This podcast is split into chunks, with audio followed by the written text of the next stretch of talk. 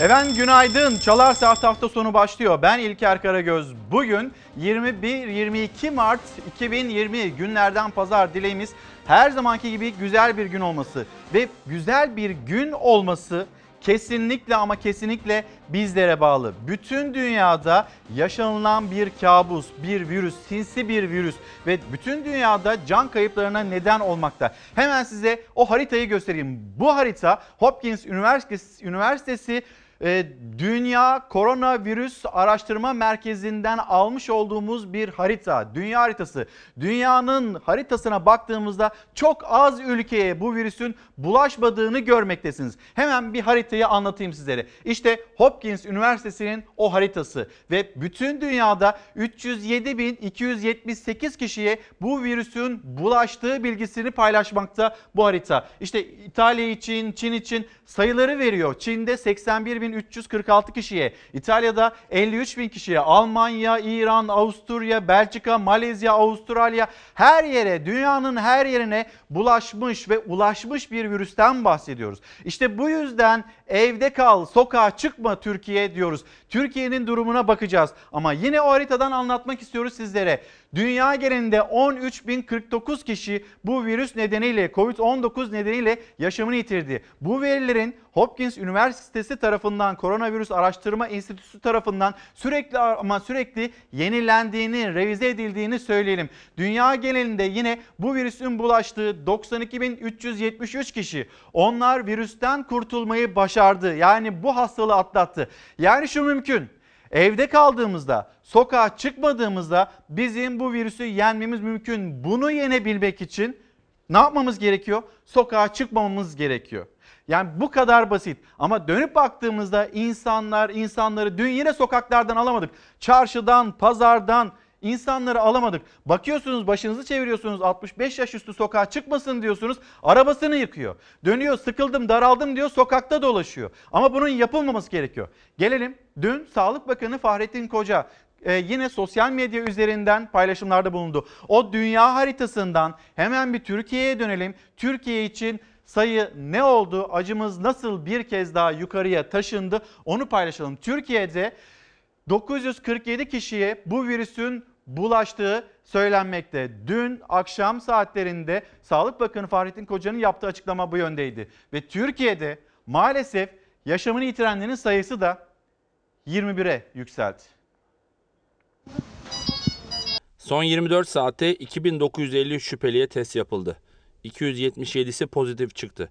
Hasta sayımız 947'ye ulaştı. Yaşlı hastalarımızdan 12'sini kaybettik. Bugüne dek toplam 21 can kaybımız var. Önceki güne göre yapılan test sayısı düşük kaldı ama vaka sayısı 277 artış gösterdi. Yaşamını yitirenlerin sayısı ise 12 kişi daha arttı. Sağlık Bakanı Fahrettin Koca'nın mesajı 65 yaş üstüneydi. Yaşlılarımızı uyaralım. Sokağa çıkma sınırlandırmasına uysunlar. Ölüm riski yaş yükseldikçe çok artıyor. Türkiye'de ilk vakanın görüldüğü tarih 11 Mart'tan bugüne koronavirüslü hasta sayısı 974'e ulaştı. 24 saatte hayatını kaybedenlerin sayısı 12'ye yükseldi. hızlı bir yayılım içinde e, olacağını önümüzdeki 2-3 haftanın bu anlamda çok çok önemli olduğunu biliyoruz. Test sayılarının artmasıyla birlikte bu vaka sayısının 756'sı son 3 günde kaydedildi. Türkiye koronavirüsle en geç tanışan ülkelerden. İlk vaka 11 Mart'ta açıklandı. İlk ölüm 17 Mart'ta ve sayı gün gün arttı. 19 Mart'ta yapılan 1981 testin 168'i pozitif çıktı. 20 Mart'ta 3656 test yapıldı. Sayı 311 vaka daha arttı. En son yapılan test sayısı 2953, pozitif vaka 277. Yani test sayısı arttıkça karşılaşılan vaka da artıyor, artacak. Her ülkede olduğu gibi bizde de böyle bir hızlı artış trendi söz konusu. Bu aslında beklenmedik bir şey değil, beklediğimiz bir durum. Burada yapılması gereken tabii olabildiğince bu halkaların genişlemesini engellemek için erkenden e, hastaları yakalamak, Mücadelede bir esneklik gösterilmemesi gerektiğini söylüyor bakan da uzmanlar da. Sosyal mesafenin korunmasını, el temizliğini, hijyen kurallarını hatırlatıyorlar her fırsatta. Karşılaşılan bir vakanın test yapılmadığı için tanısı konulmamış 10 vakaya karşılık olduğunu da. Ve en önemlisi sokağa zorunlu olmadıkça çıkılmaması gerektiğine vurgu yapılıyor. 65 yaş ve üstü kronik rahatsızlığı olanlar sürekli uyarılıyor ama dinleyenlerin sayısı kurallara uymayanların sayısından az. Arzu Hanım günaydınlar. Adana'ya selamlarımızı iletelim bu zor günlerde, sabahlarda sizden bilgileri almaktayız demektesiniz. Çok ama çok sağ olun. Sağlıkçılar kadar kuşkusuz bir emek sarf ediyor olamayız ama bizler de doğru bilgiyi aktarabilmek için, halkımızı uyarabilmek için elimizden geleni yapıyoruz. İşte burada yapıyoruz, stüdyoda yapıyoruz, işte rejide yapıyoruz, sokakta yapıyoruz. Her yerde e, dönüp baktığımızda bizler de risk grubu içinde miyiz? Evet risk grubu içindeyiz ama bunun önlemlerini dikkatli bir şekilde almaya devam ediyoruz. Hem kişisel olarak önlemlerimizi alıyoruz hem de sağ olsun şirketimiz, şirket yöneticilerimiz e, onların da tüm titizliğiyle bu önlemlerimizi alıyoruz. Biz de merak ediyorsunuz. Hemen bunu da söylemiş olayım. Erdinç Bey ben noterde çalışıyorum. Biz çalışanları kimse gündeme getirmiyor. Noter çalışanlarından söz eder misiniz demekte. Elbette söz ederiz. Bugün biraz böyle kendimizden bahsedelim. Kaygılarımızdan bahsedelim istiyoruz. Mesela virüsü yenebilmek için sokağa çıkmamamız yeterli olacak. Virüsü kırmanın en önemli e, şartlarından bir tanesi bu. Bir yandan hijyenimize dikkat edeceğiz. Bir yandan suya sabuna dokunacağız. Ellerimizi, vücut hijyenini e, yukarıda tutacağız. Ama aynı zamanda da sokağa çıkmayacağız. Ve burada bir başarı sağlarken psikolojimizi acaba nasıl yöneteceğiz?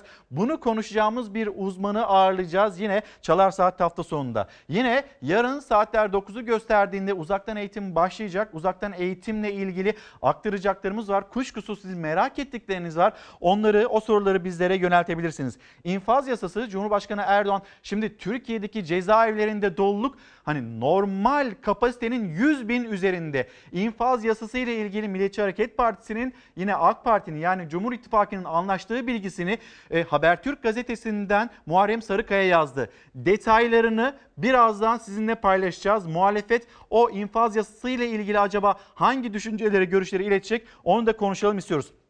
Erdinç Bey e, noterlerde çalışanları dile getiriyor ama aynı zamanda mesela bir izleyicimiz benim annem kronik astım hastası ve serbest muhasebeci mali müşavir Şubat ayına ait KDV ve muhtasar beyannameleri hiçbir şekilde ertelenmediği için işine gitmek zorunda kalıyor. Bir yandan kronik bir hastalığı var diğer yandan işine gitmek durumunda kalıyor. Yani sokağa çıkma Türkiye derken bir yandan da mutlaka sokağa, sokağa çıkması gereken kişiler var.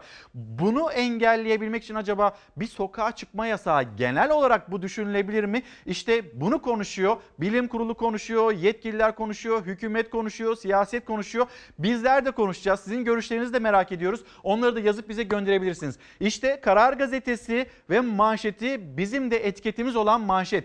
Sokağa çıkma Türkiye. Bu kadar basit, bu kadar öz. Sokağa çıkmayacağız. Çıkmayacağız, dolaşmayacağız. Parkta, bahçede hava almaya çalışmayacağız. Doğru haklısınız, daralıyor olabilirsiniz. Ama balkona kadar gelin. Balkondan nefes alın. Eğer güvenilir olduğunu düşünüyorsanız ve sosyal mesafeyi koruyabileceğinizi düşünüyorsanız lütfen Hemen böyle bir evinizin bahçesine inin, biraz hava alın. Ondan sonra geri dönün lütfen evinize. 65 yaş üstü ve kronik hastalığı olanlar için söylüyoruz. Biz çocuklarımızı sizlere bir şey olmasın diye sevgili büyüklerimiz sizlere bir şey olmasın diye evlerinde tutuyoruz. Benim oğlum bana diyor ki ya baba bir gidelim en azından gazete alıp geri gelelim. Yani bu kadar daraldı çocuklar. O çocuklar daralıyor sizin için daralıyor ama siz parkta bahçede dolaşıyorsunuz. Bir bakıyorsunuz birisi camilerin kapısını tekmeliyor. Bir bakıyorsunuz insanlar sokaklarda arabalarını yıkıyor. Parklarda, bahçelerde, plajlarda balık tutan mı istersiniz? Çıkmayacaksınız. Bu kadar. Sokağa çıkmayacaksınız. Söylendi, söylendi, söylendi bunlar. Kimse kulak asmadı.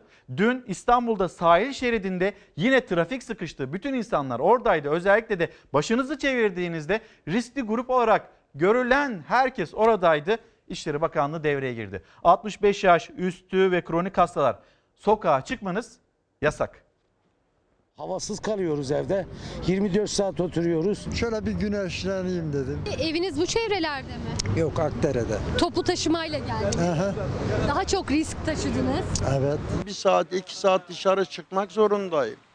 Yoksa bunalıma giriyorum. Dikkat edilirse az sayıda da olsa şu an itibariyle ölenlerimize baktığımız zaman bunların hepsinin de işte bu yaş gruplarında olduğunu gördüğümüz zaman demek ki yapılan uyarılar doğrudur, yerindedir. Uyarı üstüne uyarı yapıldı. Evden dışarı çıkmayın, risk grubundasınız denildi. Dinletilemedi. Sokaklar, parklar, bahçeler, hava alacağım, işim var diyen ve toplu taşımayla seyahat eden 65 yaş üstüyle dolup taşınca hepsine sokağa çıkma yasağı geldi. Yasağa uymayana 392 lira para cezası hatta bir yıla kadar hapis cezası verilebilecek. Koronavirüs salgınında ölüm riski yaş yükseldikçe çok artıyor. İçişleri Bakanlığımızın 65 yaş ve üstü ayrıca kronik rahatsızlığı olanlara getirdiği sokağa çıkma sınırlandırmasına uyun. Bugünlerde çınarlar kolay devriliyor. Dışarı çıkmayın. Evde de hanım kovdu şimdi bizi. Hanımın korkusundan ne yapalım dışarıya çıktık. İşte tamam da ha, gel sen onu bir de benim hanım anlat abi. Abiler, beyler kalkar mısınız oradan? Yasak orası. Hala yan yana duruyorlar bak. Hacı abi kalk diyoruz. Gezmeye çıktık. E peki virüs? Vallahi beş gündür çıkmıyordum ben bugün canım sıkıldı çıktım geldim. İşim olduğundan dolayı Ulus'a gelmiştim. Fatura işim vardı. Birçok ilde belediyeler yaşlıların sık olarak geldiği meydanlardaki bankları söktü. Şeritle kapatılan banklara ısrarla oturanlar oldu. Boğaz turu atanlar, plajlara koşanlar, balık tutanlar. Bilim Kurulu'nun kırmızı alarm seviyesindeki uyarısına karşılık sokaktaki rahatlık böyle olunca İçişleri Bakanlığı da düğmeye bastı. 81 il valiliğine 65 yaş ve üzeriyle kronik rahatsızlığı bulunanlar için ikametten ayrılma kısıtlaması, yasaklanması konulu genelge gönderdi. Buna göre gece 00 itibariyle 65 yaş ve üzeriyle bağışıklık sistemi düşük ve kronik akciğer hastalığı, astım, koa, kalp damar hastalığı, böbrek, hipertansiyon ve karaciğer hastalığı olanlarla bağışıklık sistemini bozan ilaçları kullanan vatandaşların ikametlerinden dışarı çıkmaları yasaklandı. Tek başına yaşayan ve ihtiyaçlarını karşılayacak yakını bulunmayanların temel ihtiyaçlarının karşılanması için vali kaymakamların başkanlığında 65 yaş üstü vefa sosyal destek grubu oluşturulacak. Vatandaşlar ihtiyaçlarını 112, 155, 156 numaraları üzerinden bildirecek. Sezer Bey günaydın diyor ki evde kal demek de olmuyor olmayacak da. Ben de insanın en yoğun olduğu market sektöründe çalışıyorum. Ben kaparsam virüsü en az 5 kişiye buluş, bulaştıracağımı biliyorum. 15 günün sonunda bir kişi 625 kişiye bulaştırabiliyor. Ve biz hani uzmanların açıklamalarına baktığımızda 947 olarak o rakam açıklanıyor ya hani bu kadar kişi de pozitif çıktı diye. Testler ne kadar çok yapılırsa daha da artacağının bilgisini bir kere verelim. Ee, bu sayıyı siz en az 5 ile hatta 10 ile çarpın. Çünkü şu anda bu virüsü taşıdığını bilmeyen bu kadar kişi olduğunu söylüyor. Yine uzmanların açıklamaları ve bu yüzden hani Evde kal, sokağa çıkma değil de hep beraber evde kal Türkiye mi desek acaba? İşte bu hatırlatmayı yapıyor bizlere. Kars'tan Necdet Bey bizlere günaydınlarını iletiyor. 65 yaşındaki kişiler, kronik hastalığı olan kişiler onların sokağa çıkması İçişleri Bakanlığı'nın açıklamasıyla e, genelgesiyle yasaklandı. Ama bu arada yine sizler de yazıyorsunuz 65 yaşın üzerinde olup da sokağa çıkma durumunda olan kişiler var. Diyaliz hastaları olanlar var. Çalışmak durumunda olanlar var. Mesela Elazığ deprem bölgesinden e, bir öğretmenimiz Selçuk öğretmen dün bana ulaştı ve benim bu depremden sonra evim hasar aldı ve biz hani bu ev bu evle ilgili işlemler için sürekli olarak sokakta olmak durumundayız demekte. Elazığ ağından gelen mesaj bu şekilde. Bu kişilerle ilgili ne yapılacağı, nasıl bir yöntem, nasıl bir kriter işleyeceği birazdan bunun bilgisini de sizlerle paylaşacağız. Bir harita göstereceğim. Yani sokağa çıkmak durumunda olan kişileri nasıl engelledi? O balık tutanlar, o sokaklarda gezenler, aman havalanacağım diyenler, sen gel onu benim eşime anlat, eşim beni sokağa gönderdi diyenler, aslında doğruyu da söylemeyenler, onlar bu duruma neden oldular. Bakın şu haritaya, Boğaz'da kırmızı alarm. Burası İstanbul'da işte Boğaz, Boğaz'ın en işlek olduğu yer ve dün bazı yerlerde böyle bordoydu o sıkışık trafik yani sıkışmış bir trafikten bahsediyoruz. Kırmızı değil kırmızının daha kırmızısı bir haldeydi. Bütün herkes boğazda akın etti. Şimdi dönüp dışarıyı göstersem size o inanılmaz güzel bir manzara var, güzel bir hava var diyeceksiniz. Yani göstersek mi göstermesek mi gerçekten bunun tedirginliğini yaşıyoruz. İsterseniz bir göstereyim yine hadi göstereyim. Ama yine hatırlatalım. Sokağa çıkma Türkiye'yi söyleyelim. İşte şu anda insanlar var. Sokakta koşuyorlar. Hüseyin tekrar geri döner misin? Orada sahil kenarında koşanlar var. Hem de bakın yani sosyal mesafe bunun korunması gerekiyor diyoruz.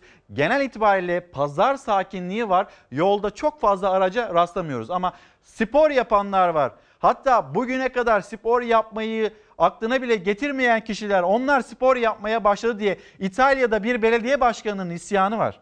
Hatırlatıyoruz. Hatırlatmak zorundayız. Bizler sizlere bir şey olmasın diye evlerimizde kalmaya devam ederken sizler burada bir sorumsuzluk örneği sergileyemezsiniz. Arka arkaya yasaklar geliyor, uyarılar geliyor. Sağlık Bakanlığı'ndan, Ticaret Bakanlığı'ndan birazdan onu da paylaşacağız. İşte Karar Gazetesi, Sokağa Çıkma Türkiye manşeti, Pencere, gazete pencere büyük tehlike işte o gazetede yer alan haber koronavirüs nedeniyle Türkiye adeta olağanüstü hal ilan etti ama İstanbulluları ikna edemedi. Dün sahil boyunca hem insan hem de araç trafiği sıradan bir hafta sonunu aratmadı. Bu tablo üzerine gün içinde ard arda yasak haberleri geldi. Berberler, kuaförler kapatıldı. Mangal yapmak yasaklandı. Restoran ve pastanelerde masalar kalktı. Hani bir metre mesafe konulacaktı, korunacaktı. Kimse bu uyarılara uymadığı için daha doğrusu İtalya'da yapılan hataların belki daha da ilerisini yaptığımız için arka arkaya yasaklar geldi.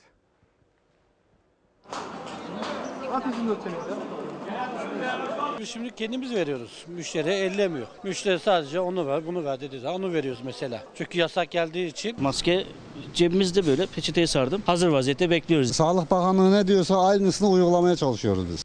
Koronavirüse karşı hem restoranlarda hem de çarşı pazarda önlemler en üst seviyeye çıkarıldı. İçişleri Bakanlığı lokanta ve restoranlardaki masa ve sandalyelerin kaldırılması kararı verdi.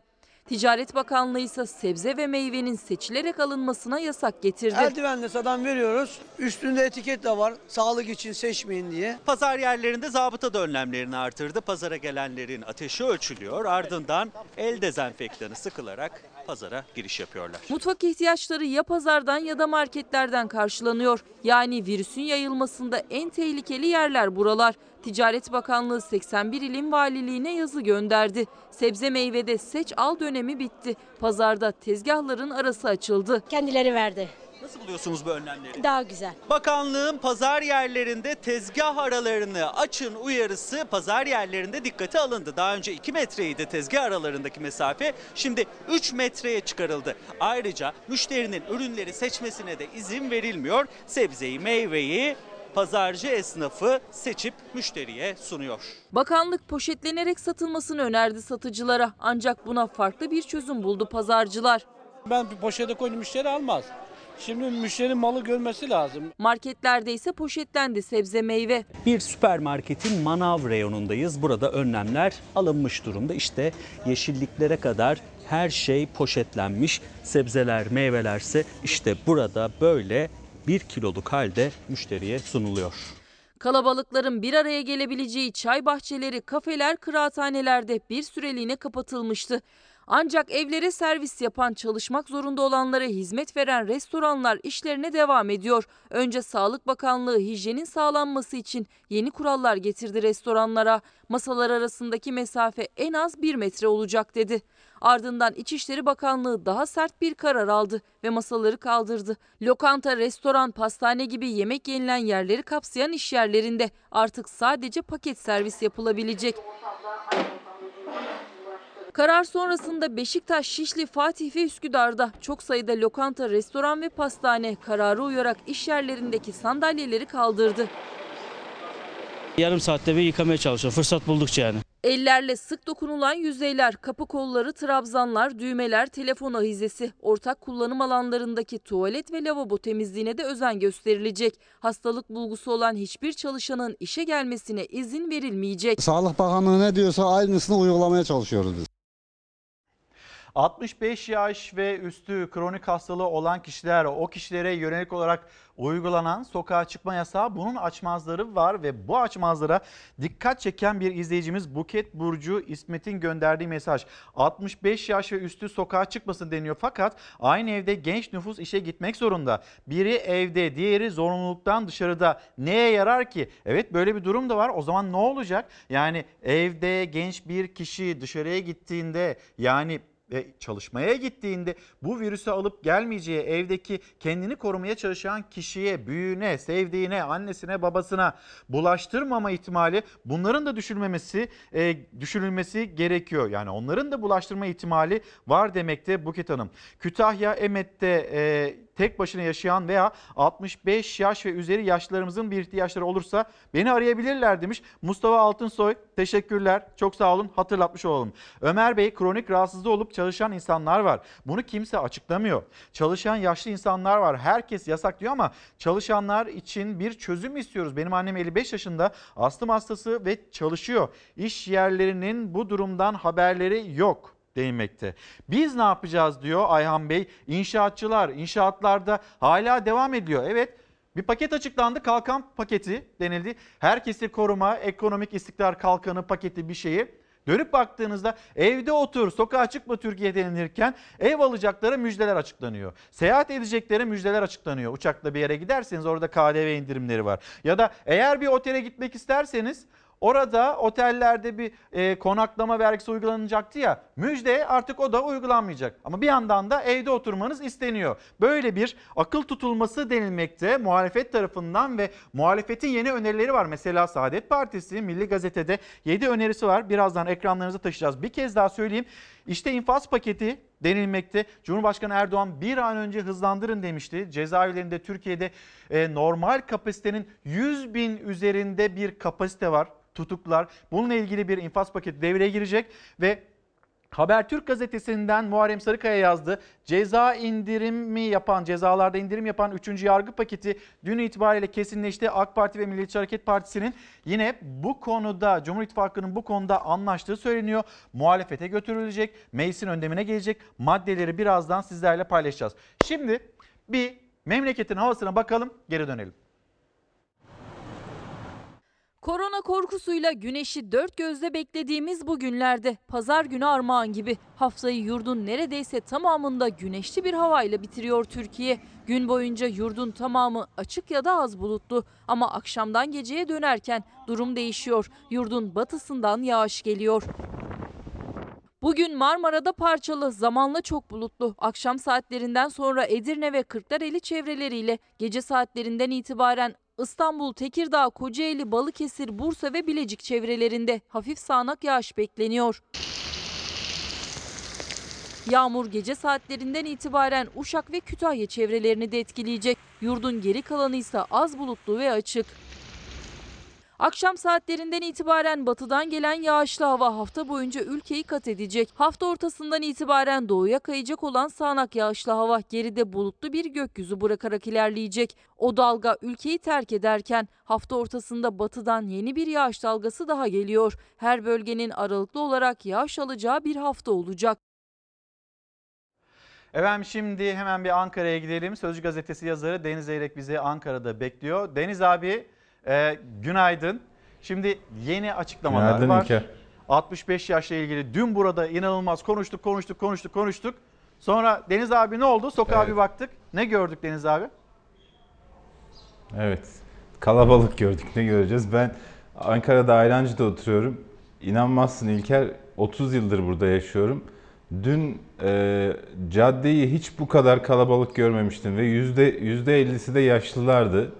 E, dedim ki içimden yani herhalde yaşlılar ne televizyon seyrediyorlar ne ellerinde akıllı telefon olmadığı için internete bakıyorlar. E, yani eskiden hani ajansları falan en çok onlar dinlerdi. E, gerçekten sanki olup bitenden haberleri yokmuş gibi sokaklarda bir sürü risk grubundan insan gördüm. Yani niye böyle oluyor sence? Ya beni ilgilendirmez diyor. Evde duramam diyor. Ee, yani Deniz abi az önce de söyledim. Caminin kapısını tekmeleyen insanı gördük. Şöyle kafanı uzattığında dışarıya baktığında arabasını yıkayan 65 yaş ve üstü abilerimizi gördük. İşte deniz kenarında balık tutan abilerimizi gördük.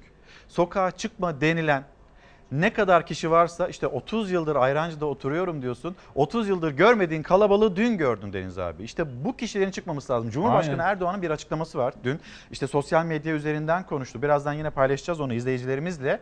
Ee, Cumhurbaşkanı Erdoğan yaşamını yitiren 21 kişinin de 65 yaş üstü ve kronik hastalığı olan kişiler olduğunu açıkladı. Yani gençler onlara bir şey olmasın diye çocuklarını da evlerinde tutarak dışarı çıkmamaya çalışıyor. Hani mecburen çalışmak durumunda olanlar hani onlara bir şey söyleyemiyoruz belki ama yaşlılarımız dışarıda geziyor. Evet. İlker dün çok e, yani bizim açımızdan ders niteliğinde bir video gördüm e, sosyal medyada. Bir hanımefendi bu hastalıkla mücadele ediyor. Belli ki hastanede çünkü e, oksijen alıyor burnundan. E, işte ağlayarak konuşuyor. Babası ve dedesiyle birlikte yakalanmış. Üçü de hastanede. E, Kendisinin durumu görece iyi. Babasınınki de biraz kendisinden kötü ama görece o da iyi. Ama dedesinden umudu olmadığını e, söylüyordu. Yani bu hastalıkla ilgili aslında durumun özetiydi. Yani yaşınız arttıkça e, hastalıklarınız hani kronik hastalıklarınız varsa ölümle daha ciddi bir şekilde karşı karşıya geliyorsunuz. Yani baktığın zaman grafiğe 60 yaşına kadar böyle binde bir, binde üç, binde altı gibi seyrediyor. Ee, işte 30 yaşından 40 yaşına kadar işte binde bir, 40 yaşından itibaren binde beş, binde altı civarında ama 60'tan sonra gerçekten artıyor. Hele 70, 75, 80'den sonra neredeyse iki hastadan biri kaybediliyor. Ee, Buna e, onun için yani yaşlılarımız yanlış anlamasınlar. E, Bütün bu e, şey onları korumak için yapılıyor. Bu, bu yani kadar. bütün bu, o bu kadar. Bu meselenin özü bu. ev- bir de anlaşılmayacak bir şey yok Deniz abi.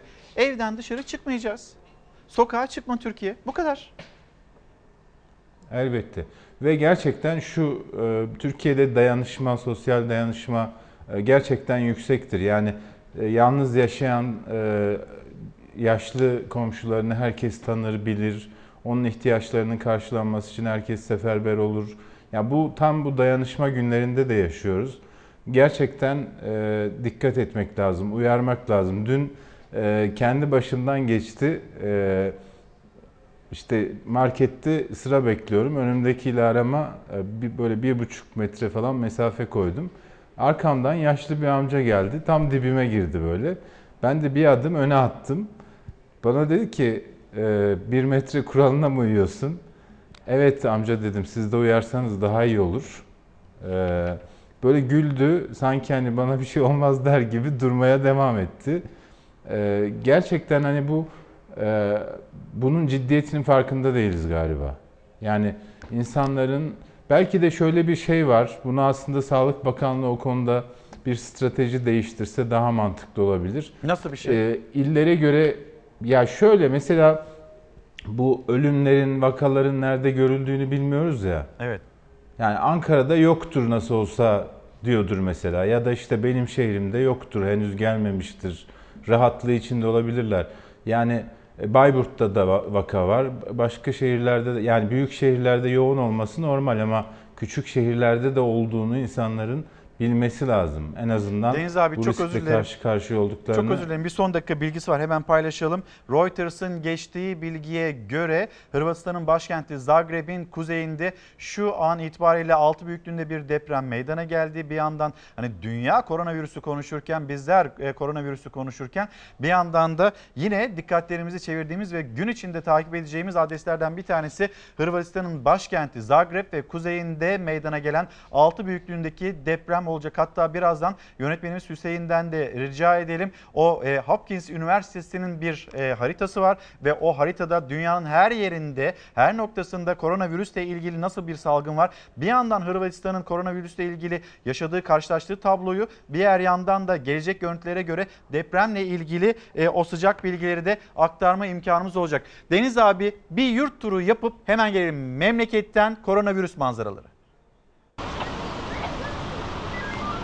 Çoğunluk aman kimseye bir şey olmasın korkusuyla evlerinden çıkmazken kimileri de bana bir şey olmaz düşüncesiyle kendini sahillere ormana attı. Banklar güneşin, yeşillikler mangalın tadını çıkaranlarla doldu taştı. Dayımla da yapacağım.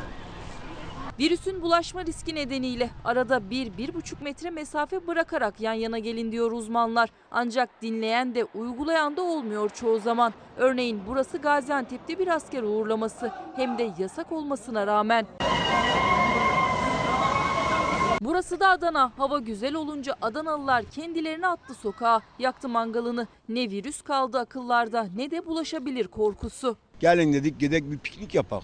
Adanalılar da piknik yapmadan Yani yani Adanalıyık. İstanbul'da da manzara benzerdi. Bebek'te, Maltepe'de sahiller doluydu. Tehlikeye karşı tedbiri elden bırakmayanlar da vardı. Mersin'de dünya evine giren bir çiftle nikah memuru ve davetliler törene maskeyle katıldı. Ağrı'da cadde ve sokaklar köpükle yıkandı. Trabzon'da halk tüm uyarılara rağmen evlerinden çıkıp parklarda yan yana oturmayı sürdürünce zabıta ekipleri bankların üzerine olay yeri şeridi çekti. Çanakkale'de ise kapatılan kahvehaneye gidenler çözümü kapıda kalan masaların üzerine oturmakta buldu. Ve sağlık çalışanları 3. günde de unutmadı Türkiye onları. Yurdun dört bir yanından alkış ve destek sesleri yükseldi. Reuters'ın verdiği bilgiye göre 6 şiddetinde, bir başka kaynaktan verilen bilgiye göre 5.3 şiddetinde büyüklüğünde bir deprem meydana geldi. Ee, Hırvatistan'ın başkenti Zagreb'in kuzeyinde. Hemen bir Zagreb'e e, bakalım, Hırvatistan'daki duruma bakalım. Bu arada Avrupa Birliği içinde koronavirüsün en geç ulaştığı bölge Karadağ bölgesi, ülkesi Ee, ve burada Balkanların çok başarılı gittiğini söylemek mümkün ve Hemen bakalım Hırvatistan'da durum nedir diye. Hırvatistan haritaya tıkladığımızda Hopkins Üniversitesi'nin işte dünya koronavirüs haritasına tıkladığımızda e, bu ülkede Hırvatistan'da 206 vakanın pozitif vakanın olduğunu ve bir kişinin yaşamını yitirdiğini söyleyelim. Tekrar bilgisini verelim. Hırvatistan bu virüsün en geç ulaştığı ülkelerden bir tanesi. 5 kişi de yine bu virüsten kurtulmayı başardı. Şimdi az önce Deniz abiyle konuşurken Cumhurbaşkanı Erdoğan'ın cümlelerini hatırlatmıştık. Sosyal medya üzerinden konuştu Cumhurbaşkanı Erdoğan. 65 yaş üstü vatandaşlarımıza seslendi. Yakınlarına seslendi ve ilk kez şu bilgiyi paylaştı. Şu ana kadar 21 kişi yaşamını yitirdi. Sağlık Bakanı Fahrettin Koca'nın yaptığı açıklamalar doğrultusunda o 21 kişinin tamamda 65 yaş ve üzeri. Devletimiz bütün kurum ve kuruluşlarıyla görevinin başındadır. Aziz milletim müşteri olsun. Özellikle Sağlık Bakanlığımız tüm personeliyle, doktorlarıyla, hemşireleriyle, sağlık memurlarıyla artık zaman mefhumu kullanmadan çalışmaktadır. Bu süreci onlarla beraber atlatacağımıza da inanıyorum. 65 yaşa sokağa çıkma yasağından saatler sonra sosyal medya hesabından yaptığı açıklamasını Cumhurbaşkanı Erdoğan birlikte atlatacağız dedi. Ama Türkiye'ye çağrısı da vardı. Sizlerden ricamız hükümet yetkililerimizin yönlendirmelerini dikkatle takip etmeniz, etmeyenleri uyarmanızdır. Önceki gün saatler 21'i gösterdiğinde canla başla virüs salgınıyla mücadele eden sağlıkçılara destek, moral alkışı için evinin balkonundaydı Erdoğan. Sağlıkçılarımızın verdiği mücadele her türlü alkışın üstündedir. Kendilerini saygıyla selamlıyoruz. Bir gün sonra Kandil gecesinde de sosyal medyadan verdi mesajlarını. Bu süreci sağlık çalışanlarıyla birlikte atlatacağımıza inanıyorum dedi. 65 yaş üstüne ve yakınlarına seslendi. Özellikle 65 yaş üstü ve kronik hastalıklara sahip olanların kesinlikle sokağa çıkmamalarıdır. Eğer bu tür sokağa çıkanlar varsa tekrar ediyorum onları uyarmalısınız. Bunları rastgele söylemiyoruz. Bunları şu anda bu işin en çok sorumlusu ve dikkatle bu işi takip edenleri olarak doktorlarımızdan ve bilim kurulu üyelerimizden almış olduğumuz tavsiyelerle söylüyoruz. Ve bilim kurulu üyelerimiz şu anda bunları adım adım takip etmektedirler. Yaşadıkları şehir virüsün bulaşma öyküsü bilinmiyor ama Cumhurbaşkanı açıkladı. Yaşamını yitiren 21 kişinin hepsi 65 yaş üstü kronik hastalığı olan kişiler dedi. Dikkat edilirse az sayıda da olsa şu an itibariyle ölenlerimize baktığımız zaman bunların hepsinin de işte bu yaş gruplarında olduğunu gördüğümüz zaman demek ki yapılan uyarılar doğrudur, yerindedir. Olumsuz cümlelere kulak asılmamasını istedi Erdoğan. Stokçuluğa gerek olmadığına bir kez daha vurgu yaptı. Tedbirlerimiz tam dedi. Bir defa devlet olarak biz bunların hepsinin tedbirlerini aldık. Alışverişlerinizde kesinlikle hiçbir ürün yok satmamaktadır. Gerek sağlık noktasında, gerekse sağlık dışındaki bütün ürünler elimizde mevcuttur. Bakanlığın kararından sonra kuşkusuz mecliste, mecliste de 65 yaş üstünde milletvekilleri var. Onların durumu ne olacak? Hatta 65 yaş üstü 56 milletvekili var. Yasak onları da kapsayacak mı, kapsamayacak mı? İki farklı görüş var. Onu Ankara'ya döneceğiz ve Deniz Erek'le konuşacağız. Bu arada Türk Gün Gazetesi manşeti MHP lideri Devlet Bahçeli ve kendisinin vermiş olduğu mesaj. Gün birlik olma günü. MHP Genel Başkanı Devlet Bahçeli inanırsak birbirimizi desteklersek kucaklaşma hasletini canlandırıp tek nefer, tek nefes olabilirsek el hak hiçbir engel, hiçbir badire, hiçbir salgın maddi bedenimizi, manevi surlarımızı aşamayacaktır dedi. Birlik olma günüdür, gün birlik olma günüdür dedi. Şimdi hemen bir kez daha Ankara'ya dönelim. Deniz abi şimdi e, iki farklı görüş var milletvekilleriyle ilgili ne olacağına dair. Deniliyor ki işte bir görüşe göre salgın hastalıklar durumunda koruyucu yasa geçerli olacağından vekiller de bu yasağın kapsamına giriyor. Bir diğer görüşte e, milletvekillerinin yasama bağımsızlığı anayasaca belirlendiği için yasak kapsamına girmiyorlar. Ama işin bir de sağlık boyutu var. Ne dersin? Evet. İlker, e, dün yayınlanan metinde böyle bir istisna yok. Yani şunlar bunun kapsamı dışındadır denilmiyor. Netice itibariyle 65 yaş üstü. Bu bir de böyle e, hani sokağa çıkma yasağının ötesinde bir sınırlandırma ve e, sağlık nedeniyle alınmış bir tedbir. Dolayısıyla e, bu, bunun bir mekanizması olacaktır. Yani o insanların bir şekilde evden çıkması gerektiğinde o mekanizma e, işleyecektir. Yani mesela İçişleri Bakanlığı bir izin kağıdı verecektir ya da hani bir polisle bir kolluk gücüyle karşılaştığında şu nedenle dışarıdayım bu da belgem diyecektir. Bunlar o isimlere rahatlıkça rahatlıkla temin edilebilir. Öyle olursa zaten hani çıkamazlarsa onları da bağlarsa Cumhurbaşkanını da bağlar. Ee, Kimleri bağlayabileceğini söyleyeyim mi e, Deniz abi? Mesela MHP lideri Devlet Bahçeli 72 yaşında, CHP lideri Kemal Kılıçdaroğlu 71 yaşında, AK Parti Genel Başkanı Cumhurbaşkanı Erdoğan 66 yaşında, işte Naci Bostancı 62 yaşında bu bilgi var. Ee, o yaş haddine de takılmıyor. Pervin İlker. Buldan, Mithat Sancar 65 yaşında ve yine Akşener yine o baraja takılmıyor 63 yaşında. İlker bir de şöyle bir şey var. Dün sosyal medyada gördüm. Yani e, bu bu yaşlar böyle hani normal resmi evrak şeyi gibi algılanmamalı. Yani sen işte 64 yaş 9 aylıksın.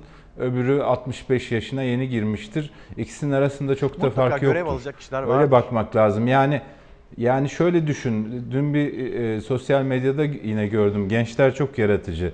Bir amca balkondan aşağı bakıyor, bir amca da aşağıdan balkona bakıyor, sohbet ediyorlar. Aşağıdaki dışarıdakine 64 yaş yazmışlar, üsttekine 65 yaş yazmışlar. Yani burada mesele sağlıkla ilgili bir mesele. Dolayısıyla Aynen. bu yaş sınırını öyle 65 ben 65 olmadım bir ayım var falan diyerek de şey yapabileceğiniz bir şey değil. Bir de şöyle bir teknik şey var ben onu da düzeltmek istiyorum. Ee, ölenlerin tamamı 65 yaşın üstündedir ifadesi geçti mi bilmiyorum ama Cumhurbaşkanı'nın konuşmasında Hepsinin e, de Sağlık Bakanı'nın Deniz abi, e, Cumhurbaşkanının- yitirenlerin hepsinin de 65 yaş üstü olması bu konudaki alınan kararların, tedbirlerin ne kadar doğru olduğunu gösteriyor diyor Cumhurbaşkanı. Sağlık Bakanı'nın açıkladığı 18 Mart'ta ikinci ölüm 61 yaşındaydı. Doğru. 61 yaşında bir vatandaşımızı kaybettik dedi. Ama herhalde Yani orada da bu- Cumhurbaşkanı'nın hatırlattığı ya da hatırlatılması gereken kronik hastalığı olması. 60 yaş üstü. İşte bu, bu ha bunları bunları şey yapmak lazım. Yani 65'in altındakilere bir şey olmuyor gibi bir algı oluşmaması lazım. Netice itibariyle bu virüs e, zayıf bedeni yakaladığında, bağışıklık sistemi zayıf olan insanı yakaladığında affetmiyor. Yani nüfus cüzdanımızda yazan tarihlerin o kadar da büyük bir önemi yok. Yani benim daha 3 günüm var 65 yaşına ben çıkabilirim gibi bir şeye girilmesin. Burada Çok doğru. amaç Dünya e, Sağlık Örgütü'nün insanları yaptığı açıklama gençlere yönelik. Deniz abi özür dilerim tekrar kestim ama gençler kendinizi yenilmez zannetmeyin. Hani Açıklama bu şekilde. Sizi de bulabilir bu hastalık. Kendinize ve yaşınıza güvenmeyin şeklinde. Evet. Onun için e, yani şu andan itibaren işin ciddiyetinin farkına varalım. Grafikleri karşılaştırıyoruz. Biz toplam test sayısını bilmediğimiz için e, vaka sayısı üzerinden grafiklere bakıyoruz. O sağlıklı görünmüyor. Şunu unutmamak lazım. Bilim kurulu üyeleri de dikkat çekiyor. Bu işin uzmanları da dikkat çekiyor. Şu ana kadar test yapılanlar için de %8-8,5 civarında bir pozitif çıkma durumu var. Onun dışında yine dün e, öğrendiğim kadarıyla testlerin hani duyarlılığı %70 seviyesinde. Yani %30'a e, kadar yanlış sonuç çıkabiliyor. Yani şimdi testin duyarlılığını artırırsan olmayana da varmış gibi bir yalancı bir gerçeklik ortaya çıkıyor. Duyarlılığını düşürürsen pozitif olanı kaçırabiliyorsun.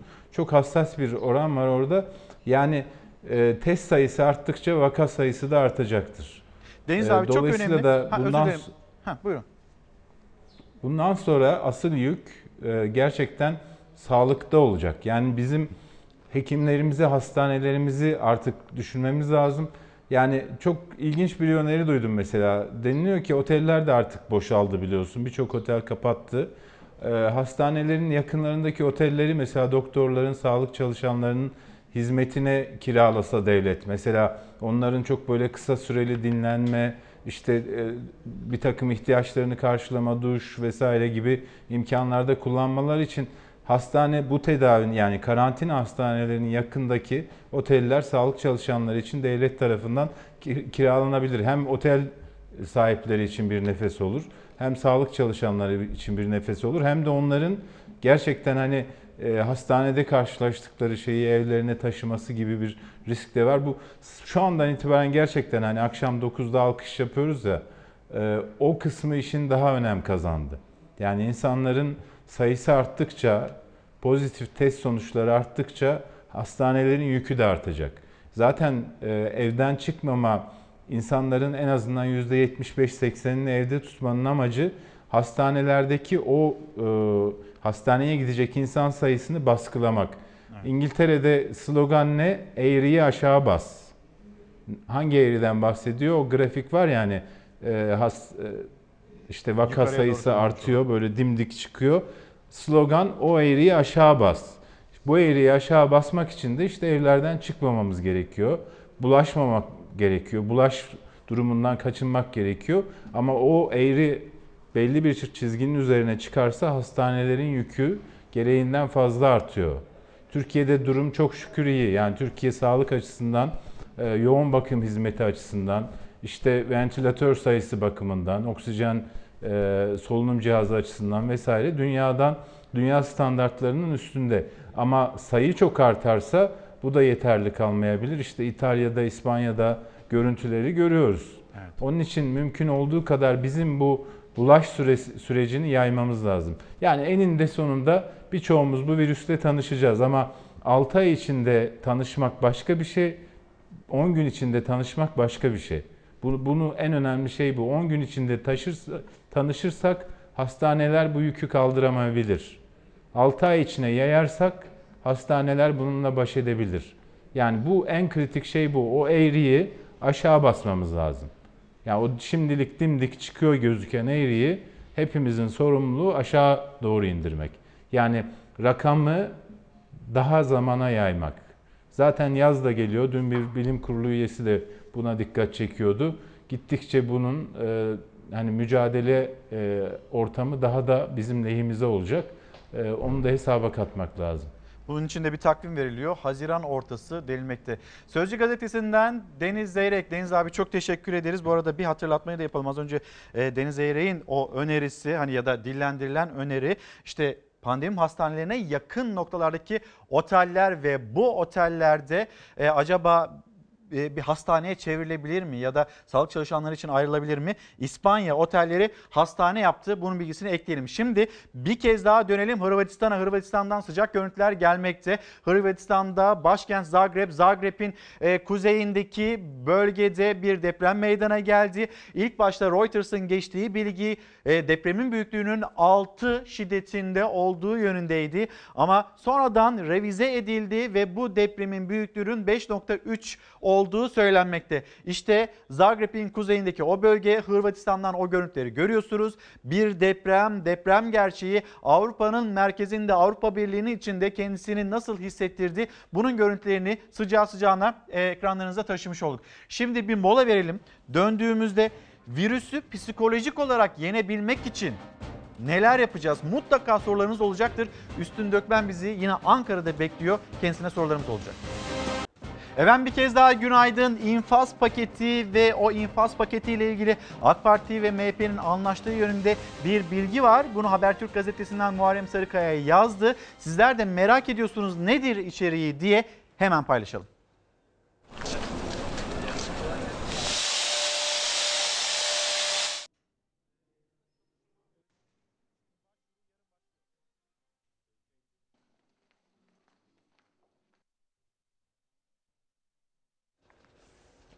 Evet şimdi infaz paketi, infaz paketinin hazırlıkları var. Hemen bilgilerini paylaşalım. Düzenleme ile 1 Mart 2020'den önceki suçlarda infaz kurumunda geçirmesi gereken süreden 1.2 oranında indirim yapılacak ve denetimli serbestlik de bir defaya mahsus olmak üzere 3 yıl uygulanacak. Ayrıca yine Milliyetçi Hareket Partisi'nin önerisiyle istisna suçlar arasında daha önce yer bulan uyuşturucu kullanma ve bulundurmayla uyuşturucu veya uyarıcı madde imal ve ticaret suçu da kapsam içine alındı. Yani bu suçu işleyenlerde indirimden yararlanılacak denilmekte. Şimdi hemen bir başa dönelim. Tekrar sizinle paylaşalım. Terör suçları, örgütlü terör suçları, kasten adam öldürme, cinsel istismar, kadına ve çocuğa şiddet, soykırım suçları, insanlığa karşı işlenen suçlar, insan düzeyi üzerinde deney suçu, devlet topraklarının tamamını veya bir kısmını yabancı bir devletin egemenliği altına koymaya veya devletin bağımsızlığını zayıflatmaya veya birliğini bozmaya yönelik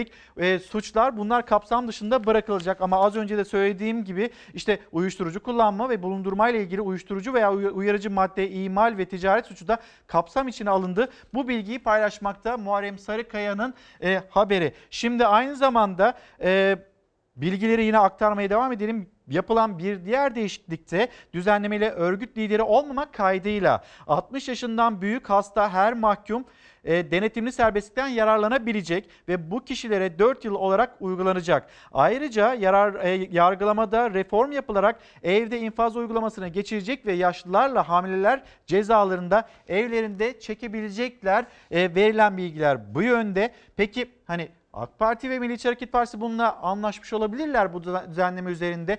CHP ya da muhalefet yeşil ışık yakmıştı hapishanelerdeki o kotanın ya da kapasitenin çok üzerine çıkılmış olmasından dolayı. Şimdi bu düzenleme içeriğine itiraz olacak mı olmayacak mı?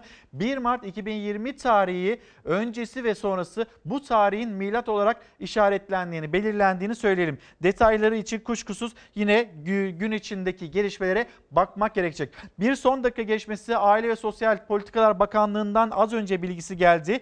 Ee, kısa çalışma ödeneği için başvuruların yarın itibariyle başladığı bilgisi yine bizimle paylaşılıyor. Ee, işte işsizlik artmasın diye devletin ödediği bir maaş desteği bu kısa çalışma ödeneği ve Bununla ilgili de çalışmalar, kısa çalışma ödeneği başvurularının yarın başladığı bilgisini vermekte. Aile, Çalışma ve Sosyal Hizmetler Bakanı Zehra Zümrüt Selçuk kısa çalışma ödeneğiyle ilgili yapılan son açıklama şu an itibariyle budur. Şimdi hemen bir dünyaya bakalım. Bir haritayı tekrar gösterebilir miyiz Hüseyin? Dünya Hopkins Üniversitesi dünya genelinde koronavirüs, koronavirüsün bulaştığı ülkeler kaç kişiye bulaştı? Kaç kişinin canını e, maalesef aldı bu virüs ve ne kadar kişi bu virüsle mücadele etti, başardı. İşte o güncel sayıları görmektesiniz. Bugüne kadar 10 bini geçti yaşamını yitirenlerin sayısı. 13.049 kişi yaşamını yitirdi. Hemen görmüş olduğunuz dünya üzerindeki bu kırmızı bölgeler, kırmızı noktalar Oralar aslında virüsün görülmüş olduğu ülkeler. Bunlar işaretleniyor. Hem virüsün görmüş olduğu ülkeler. Bu arada hemen şöyle bir haritaya baktığımızda Çin'de bu virüsün yavaşladığını ama Avrupa'da ki daha önce de Dünya Sağlık Örgütü bu açıklamayı yapmıştı. Artık virüsün merkezi kaynağı Avrupa demişti Dünya Sağlık Örgütü ve Avrupa'nın pek çok bölgesinde virüs nedeniyle İtalya başta olmak üzere İspanya sonra Fransa sonra Almanya devamında Avrupa'nın pek çok ülkesinden peş peşe ölüm haberleri geliyor. İtalya'da bir günde 793 kişi hayatını kaybetti. Dünyada can kaybı 13 bini, hasta sayısı 307 bini aştı. Dünyayı kuşatan yeni tip koronavirüs Covid-19 Avrupa'da felakete dönüştü. İtalya'da her geçen dakika artan vaka sayısı korkutucu boyutlara ulaştı. Bir günde 792 kişi öldü. Can kaybı 4825 bini aştı. Roma yönetimi salgına karşı yeni önlemler aldı. Tüm park ve bahçeler kapatıldı. Açık hava etkinlikleri yasaklandı. Ordu sokağa çıkanları kontrol altında tutmak için şehir merkezlerinde görevlendirildi. Delia kasabası belediye başkanı evlerinden çıkanlara isyan etti. Ma questa benzina cosa serve se dovete rimanere a casa? Yetkililer karantinada evinizde oturun diye yalvarıyorken benzin alıp ne yapacaksınız? Bu zamana kadar çevremde en fazla 20 kişinin koştuğunu gördüm. Şimdi kentteki herkes aniden spor sever oldu. İspanya'da can kaybı 1002'den 1326'ya yükseldi. Hükümet otelleri kapatıp hastane yapma kararı aldı. Henüz krizin başındaki Fransa'da can kaybı 450'ye çıktı. Ordu sahra hastaneleri kurmaya başladı. Hollanda'da yaşayan 3 Türk vatandaşı hayatını kaybetti. Yaşamını yitirenlerin 66 ve 72 yaşındaki iki kadınla 82 yaşındaki bir erkek olduğu açıklandı. 5 Türk ise hala yoğun bakımda. Almanya'da ölü sayısı 47'ye yükseldi. İran'da 123 kişinin ölümüyle can kaybı 1556'ya çıktı. Tahran yönetimi hastaneler yetersiz kalınca fuar alanları ve spor salonlarını hastaneye dönüştürdü. Salgına karşı başarılı mücadelesiyle dünyaya örnek olan Singapur'da ilk ölüm gerçekleşti. İki kişi koronavirüsten hayatını kaybetti. Can kaybının 250'yi geçtiği Amerika Birleşik Devletleri'nde Başkan Trump New York'u felaket bölgesi ilan etti. Şehirde eczane ve marketler dışında tüm iş yerleri kapandı. Hastaneler kritik olmayan ameliyatları askıya aldı. New York Belediye Başkanı orduya tam seferberlik emri verilmesini istedi. Şu ana kadar 12 kişinin hayatını kaybettiği Kanada'da eşi karantinada olan Başbakan Trudeau halka seslendi. Kendinizi yalnız hissetmeyin, faturalarınızı nasıl ödeyeceğinizi düşünmeyin dedi. Many of you are worried. Çoğunuz işleriniz, ödenecek faturalarınız, baktığınız çocuklarla ilgili endişeleniyorsunuz. Ama arkanızda biz varız. Kanadalılara bu zorlukların üstesinden gelmek için 82 milyar dolarlık paket sunuyoruz. 177 kişinin hayatını kaybettiği İngiltere'de yeni tedbirler aldı. Restoran, sinema ve tiyatrolar kapatıldı. Başbakan Johnson 3 ay geçerli ekonomi paketini açıkladı. Pakete göre işe gidemeyen çalışanların maaşının %80'i devlet tarafından karşılanacak. Arjantin'de zorunlu karantinaya uymayanlara polis müdahale etti. Parklardaki insanları kovalayan hatta zaman zaman biber gazıyla müdahale etmek zorunda kalan güvenlik görevlileri 30 kişiyi gözaltına aldıklarını duyurdu. Sadece zorunlu hallerde sokağa çıkan, temel gıda ve tıbbi malzeme alışverişlerini yapabilen Arjantinlilerin zorunlu karantinası 31 Mart'a kadar sürecek. Birazdan Ankara'ya gideceğiz. Üstün Dökmen hocamız bizi bekliyor. Biz bu virüsle psikolojik olarak nasıl mücadele edeceğiz? Ne kadar absürt olursa olsun lütfen hem Instagram'dan hem de Twitter'dan sorularınızı gönderin. Biraz da böyle rahatlamaya ihtiyacımız var. Psikolojik olarak bir uzman desteğine ihtiyacımız var. Şimdi e, doçent doktor Sibel Berk Bozdemir birazdan bize Fransa'da bir günün nasıl geçtiğini anlatacak. Ama hemen size o harita üzerinden Fransa'daki durumu bir gösterelim. Fransa'da e, 14.485 kişiye e, bu virüsün bulaştığı bilgisi var ve 562 kişi Fransa'da yaşamını yitirdi ve bu virüsle mücadele sonrasında 12 kişinin de virüsü yendiği bilgisini paylaşıp hemen bir gidelim Fransa'yı bize Sibel Berk Bozdemir anlatsın. Paris'ten merhabalar. Ben Sibel Berk Bozdemir. 30 yıldan beri Fransa'da, Paris'te yaşıyorum. Birçok ülke gibi Fransa'da koronavirüsle mücadele ediyor. Bir hafta önce bütün eğitim kurumları kapatıldı. Öğretmenler e, ve hocalar öğrencilerini internetten takip ediyorlar. Ardından bütün restoranlar, kafeler ve mağazalar kapatıldı. E, toplu halde, kapalı yerlerde insanların toplu halde bir araya gelmeleri engelleniyor. E, birkaç gündür de insanlar karantina altında.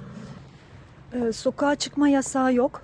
Ancak e, çıkmak için bir belge doldurmak zorundasınız. Şöyle bir belge. E, burada kimlik, adres ve sokağa çıkış nedeninizi belirtmek zorundasınız.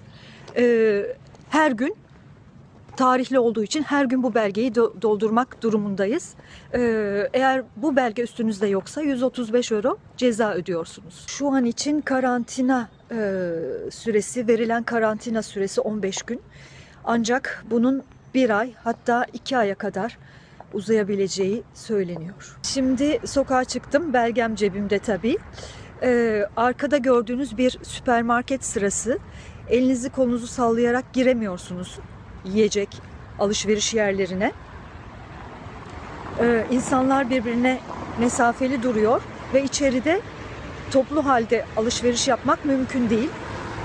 Süpermarketlere girdiğinizde çok tenha ve kısa zamanda alışverişinizi yapıp, yapıp çıkmanız gerek. Toplu taşıma araçları çalışıyor ancak evden çalışamayanları işlerine götürebilmek için e, evden çalışabilenler ancak e, evlerinden 1-2 kilometre uzağa gidebiliyorlar. İnsanların bir araya gelebileceği yerler olan parklar ve bahçeler de kapalı. Şimdi balkona çıktım. Normal olarak çok kalabalık olan, trafiği yoğun olan bulvarlar son derece tenha. Fransızların çoğu korkuyor. Herkes birbirinden çekiniyor artık. El sıkışmalar, öpüşmeler yok. Disiplinli ve bilinçli bir şekilde karantinaya devam ediyoruz. Sağlıcakla kalın. Şimdi hemen bir Ankara'ya gidelim. Ankara'da bizi Profesör Doktor Üstün Dökmen bekliyor. Hocam günaydın, hoş geldiniz. Çok sağ olun bizi kırmadınız, geldiniz ve sizin görüşlerinize, düşüncelerinize ihtiyacımız var. Bir yandan biz kendi önlemlerimizi almaya çalışırken bir yandan da e, bizlerdeki bir kaygının da yükseldiğini siz de görüyorsunuz, gözlemliyorsunuz. Biz bu kaygıyla nasıl Evet. mücadele edeceğiz? İsterseniz buradan başlayalım. Ee, günaydın İlker Bey. Size, ülkeme ve dünyaya günaydın, esenlik diyerek başlamak Çok istiyorum. sağ olun hocam. Şimdi e, İlker kardeşim, önümüzde, hepimizin önünde iki büyük ödev var. Bir, virüsten kendimizi korumak, yakınlarımızı ve uzaktakileri korumak, onlara bulaştırmamak. Bir, virüsle ilgili önlem al- almak, virüsten korunmak. İki, kaygıdan korunmak. Bazı durumlarda bir felaket geleceği beklentisi, felaketin kendisinden daha çok zarar verebilir insanlara. Ha geldi, ha geliyor diyerekten büyük bir sıkıntıya girebiliriz. Şimdi genellikle ülkem ve dünya bu durumda. Tabii ki önlem alacağız. Önlem almak şart. Uzmanları dinleyelim. Sorunuz olsa biraz sonra açmak isterim İlker Bey. Niye insanlar umursamıyorlar? Niye uzmanın, doktorun önerisini hafife alıyor? Öyle Bunu devam edelim isterseniz hocam. Önlem yani alacağız. 65 yaş işte çağrılar yapılıyor, uyarılar yapılıyor. işte risk grubusunuz deniliyor. Ama işte hani sokakta, parkta, bahçede, sahilde, plajda her yerdeler ve işte az önce Deniz abiyle Deniz Eyrek'le konuştuk. E, Deniz Eyrek ben hayatımda görmedim kalabalığı. Ayrancı'da yaşıyorum. Dün gördüm demekte. Yani ne oldu? Hani havalar güzel tamam ama yani çıkılmaması gerekiyor. Ee, İlker kardeşim bunu konuşalım. Önce bir laf lafı açıyor. Birinci sorunuzu cevaplayayım. Buyurun. Şimdi e, bu, bu niye böyle oluyor? Bunu kesinlikle paylaşmak isterim. Ama ilk sorunuz e, çok kaygılıyız. Kaygımızla baş etmek zorundayız. Niçin? Kaygılı olursak ne olur? Biraz kaygı iyidir. Bizi önlem almaya iter ama fazla kaygı zarar verir. Aşırı kaygı kesinlikle zarar verir. Nasıl zarar verir? Bir, fazla kaygı insanın bağışıklık düzenini bozar. Bağışıklık e, sistemimiz bozulur. Hastalığa karşı bağışıklık içinde olmak çok önemli. Fazla kaygı bunu önleyecek. İki, Fazla kaygılı olduğumuz zaman ev kazaları artabilir. Dünyada ev kazaları çok önemli bir sorundur. Sandalyenin üstüne perdeyi asarken ya da çatal almak için eğildiğimizde düşebiliriz. Ev kazaları arttığı zaman ne yapacağız? 3. Sürekli kaygı bozukluğu panik yaratabilir. Ee, panik atağa dönüşebilir, depresyona dönüşebilir, agorafobiye dönüşebilir. Sürekli ve yoğun kaygı içinde olmak bizim orta vadede ve uzun vadede ruh sağlığımızı bozacaktır. Bir başkası efendim, fazla kaygılı olduğumuz zaman öfkeli oluruz. Evlerimize kapandığımız şu günlerde eşlerin, çocukların, anne babanın, aile fertlerinin birbirine öfkeli olması başlı başına apayrı bir sorun. Peki kaygıyla başa çıkmak için neler yapılır? Önce bundan mı konuşalım İlker Bey yoksa Devam e, edelim hocam. Evet kaygıyla başa çıkmak davranıyor? için neler yapıyoruz da devam Hocam, edelim. Sonra kaygıyla 65 başa yaşı çıkmak. konuşalım. Oldu hocam. Şimdi internette birçok e, e, öneri var. Ben kendi görüşlerimde katarak bir kısmını sıralayacağım. Bir, ilk önce kişi kaygılı olduğunu fark etmeli.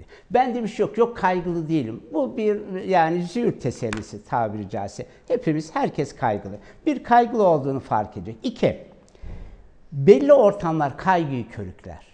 Belli ortamlar bırakmak istediğimiz davranışımızın sürmesine yol açar. Diyelim sigarayı bırakmak isteyenler, e, işte güzel bir kahve, güzel bir manzara karşısında sigara yakarlar. Ah bir türlü bırakmak e, istiyorum, bırakamıyorum. Gerçekten bırakmak isteyen, evin manzarası olmayan bir köşesine, duvara dönük bir yere oturacak, sandalyede oturacak ve orada sigarayı içecek diyelim eğer içecekse. Çevredeki uyarıcılar sigara içme isteğini körükler. Benzer şekilde belli uyarıcılarda kaygıyı kışkırtır. Şimdi e, ne yapacağımızı, nasıl önlem almak gerektiğini gördük. Kameraman arkadaşlarım hepsi maskeli. E, ben de endişe içinde maskeli değilim. Ne yapacağımızı bize hekimlerimiz çok güzel anlattılar, öğrendik. Bunun ötesinde sürekli olarak e, virüsle ilgili haberleri izlemek, tartışmalara bakmak bize zarar verecektir. Kaygıyı körükleyecektir. Beş beter artıracaktır kaygımızı. Şimdi e, bu kaygı karşısında e, soğukkanlı olalım falan demiyorum. Sadece bir miktar bilgi edindikten sonra gözlerimizi, bakışlarımızı başka bir noktaya çevirmeye çalışalım. 3. Dengesiz beslenme kaygıyı körükler. Fazla şeker yemek, çikolata iyi geliyor diyorlar. Hekimler bilir, bilmiyorum ben. Ama evde kaldık diye bol miktarda reçeldi, tatlıydı yediğimiz zaman bu kaygı üzerinde olumsuz etki yapacaktır. 4. Dik durmalıyız. Kaygılı olduğumuz zaman büzülürüz. Adeta dünyadaki hacmimizi küçültüp e, gözükmemeye çalışırız. Dik durmak gerekiyor.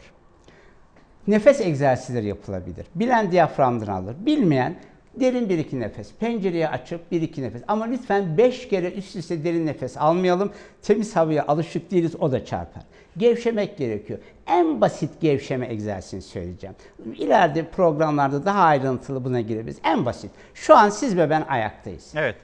Diyelim ki değerli izleyicilerde ağırlığımı yere bırakıyorum desinler. Ben ağırlığımı Fox TV'nin betona bırakıyorum, zemine bırakıyorum. Vücudunuzun ağırlığının betona, halıya doğru akıp gittiğini hissedin. Sadece bu. Dik durduk, omuzlarımızı kaldırmıyoruz. Yüzümüz gevşek, ağırlığımı yere bırakıyorum. Direksiyon başında bu işe yarar, ekran karşısında da. Bir başka öneri. Kendimize lütfen kaygıyla başa çıkmak istiyorsak bir kaygı saati ayıralım. Sabah diyelim ki 15 dakika, akşam üzeri 15 dakika ama aynı saatte. Söz gelişi. 9 ila 9-15 arası. Bu benim kaygı saatim diyelim. O saatte televizyon izlemeyelim, çay kahve içmeyelim, yemeyelim bir şey, e, televizyona, internete bakmayalım. Bir duvara bir yere bakıp ben kaygılanacağım diyeyim. Evet kaygılanıyorum. Niye? Koronavirüs ile ilgili kaygılanıyorum. Kalbimiz çarpacaktır. Size şunu söyleyeyim. Çok miktarda tecrübeyle, araştırmalara göre de edindiğimiz bilgi şu. 15 dakika kaygılanamıyorsunuz. İnsanlar kaygılanmaktan sıkılıyorlar. 15 dakika sürekli olmuyor. Üzerine gittiğiniz zaman tüketiliyor. Hani düdüklü tencerede buhar vardır. Açarsın pıs diye. Çıkar çıkar çıkar. E sonsuza kadar çıkmaz o buhar. Bir süre sonra biter. Ama kapağı kapatırsanız, bir çimentoyla falan kapağı kapatmaya çalışırsanız tencere patlar. Kendimize kaygı saati ayıralım. 15 dakika sabah, 15 dakika akşam. Giderek kaygı saati gelince sıkılıyor insanlar. Kaygılanamıyor. Günün bunun dışında, kaygı saati dışında Kaygılanmak gelirse kişinin içinden kaygılansın. Evet kaygılansın. Buna itirazım yok. Herhangi bir saatte kaygı geldi. Tamam kaygılansın. Olumluyu söylemekte yarar var. Hocam, e, Shackleton ünlü bir kaşiftir. Antarktika'yı boydan boya yürüyerek geçen ilk gruptur, tek kişi. Yani ilk grup. Gemisi buzullara saplandı. Çok tehlikeliydi. Hepsi ya da grubun yarısı ölebilirdi. Bu iyi bir liderdir. Kitaplarımızda var. Baltaş'ın son kitabında da bu var. İyi bir liderdir Shackleton. Amundsen de çok iyi bir liderdi. Güçlü bir lider. Yaptıklarından bir tanesi şu. Ekipte herkes perişan. Belki birkaç gün sonra ölecekler, donacaklar. Bir takım kuralları var. Kurallarından bir tanesi şu. Olumsuzu söylemek yok. Öldük, öleceğiz. Biz buradan kurtulamayız. Artık sorumuz bu oldu. Bu tür cümleler yasak. Olumlu ya da gerçekçi cümle söylemek. İlker Bey, hep e, pozitif düşünün demiyorum. Karamsarlık kötü bir şey, aşırı iyimserlik de kötü bir şey. Gerçekçi olalım. Bardağın yarısı dolu, yarısı boş. Evet gerçek olan bu. Kötüm, karamsar olan, kötümsür olan ya bunun yarısı boş, tüh tüh der. İyimser olan olsun olsun yarısı var ya der. Gerçekçi olan evet bir tehlike var. Yarısı dolu, yarısı boş. Efendim e, ne yapalım? Çok kaygılandığı zaman kişi herhangi bir saatte çevresindeki bir nesneye gözlerini diksin. Üç tane peş peşe olabilir. Bir nesne. Diyelim ki dolaba baktınız. Ayrıntılı bakalım. Dolabı fark etmeye çalışın. Derinliği ne kadar, düğmesi nasıl, üzerinde ne var? Ya da herhangi bir şey. Koltuğa bakalım, sandalyeye bakalım. Ya da çevremizdeki üç, üç tane sese peş peşe odaklanmaya çalışalım. Dikkatimiz e, kaygıdan, bizi kaygılandıran haberden kopup çıkıp o nesnenin üzerine yoğunlaşabilir. Görme engelli kardeşlerimiz var. O da gözünü belli bir nesneye odaklayamayacaktır. Eliyle bakabilir. Her zaman sandalye, tamam deyip geçti sandalyeyi. Bugün dört eliyle evinde daha dikkatli bakabilir. Her bir işte tahtanın kalınlığı nedir, üstü nedir daha derinlemesine alabilir. Hocam e, evlerimizde çocuklarımızla bir takım etkinlikler yapalım, oyunlar oynayalım. İla. Şimdi diğer sorunuz İlker Bey. Bir daha istirham edeyim. Şimdi hocam oraya geleceğim ama Ee, hani herkesin en büyük kaygısı eve hani dışarıdan o mikrobu getirmek ya. Mesela izleyicilerimiz yazıyor. Evet. Ben çalışıyorum, eve geliyorum. Acaba hani arındım mı? Tam böyle kendilerini temiz hissetmeme, virüs hani bulaştıysa temizleyememiş olma gibi bir kaygısı var. Mesela marketten geliyor, alışveriş yapıyor. O poşette bir virüs var mı yok mu? Bunun kaygısını yaşıyor. Ya üzerinde kıyafetine bir virüs bu- bulaştı mı, yapıştı mı? Bunun kaygısını yaşıyor. Böyle bir endişe de var. Çok doğru. Var. Hocam var. Şimdi bu konuda uzmanlarımız, hekimlerimiz önerilerde bulunuyorlar. Onlardan edindiğim, benim de düşünerek bulduğum birisi. Evde bir odayı, küçük bir oda olabilir bu. Soyunma giyinme odası haline getirmek. Geldik, eşyalarımızı oraya koyacağız. Ee, çıkarıp oraya koyacağız. Ev içinde ayrı eşyalar giyeceğiz. Ellerimizi iyice 30-40 saniye sabunlayacağız. Orada bir süre duracak ve o odayı havalandıracağız. O odayı havalandıracağız. Doğru ise söylenen daha çok aşağı çekiyormuş. Ayakkabılarla dolaşmayacağız. Ayakkabıyı bir şeyle tutup koyacağız. Ne kadar yaşıyor? Yazıyor internette. Şu eşyada bu kadar, bunda bu kadar yaşıyor. Bakırda az yaşıyormuş. Annelerimizin bakır şeyleri, sahanları tekrar gündeme gelecek galiba. Bu olabilir. Belki birçok kişiye bulaşacak. İlker Bey şunu özellikle vurgulamak istiyorum. Seçici algılama diye bir şey vardır psikolojide. Seçici algılama. Seçici algılama şu. Buzdolabınızı değiştirirsiniz, yeni bir marka alırsınız. İzleyen bir ay içinde o markanın reklamının birdenbire fırladığını görürsünüz. Fırlamaz. Biz seçici algılarız. Çocuğu askere giden, askere uğurlayan çocuğunu sokağa çıkar bir bakar. Oo, şehir asker dolu. Birdenbire sokaktaki asker sayısı artmamıştır. Biz seçici algılarız. Şimdi basın bir miktar yapıyor ama daha çok biz izleyiciler yapıyoruz. Seçici algılıyoruz. Nedir? Herkes açıyor internetini. Bugün kaç kişi öldü? Türkiye'deki ölü sayısı kaça çıktı? Şimdi tamam bunu öğrenelim. Ama kimse kaç kişi hastalandı da iyi oldu buna bakıyor mu?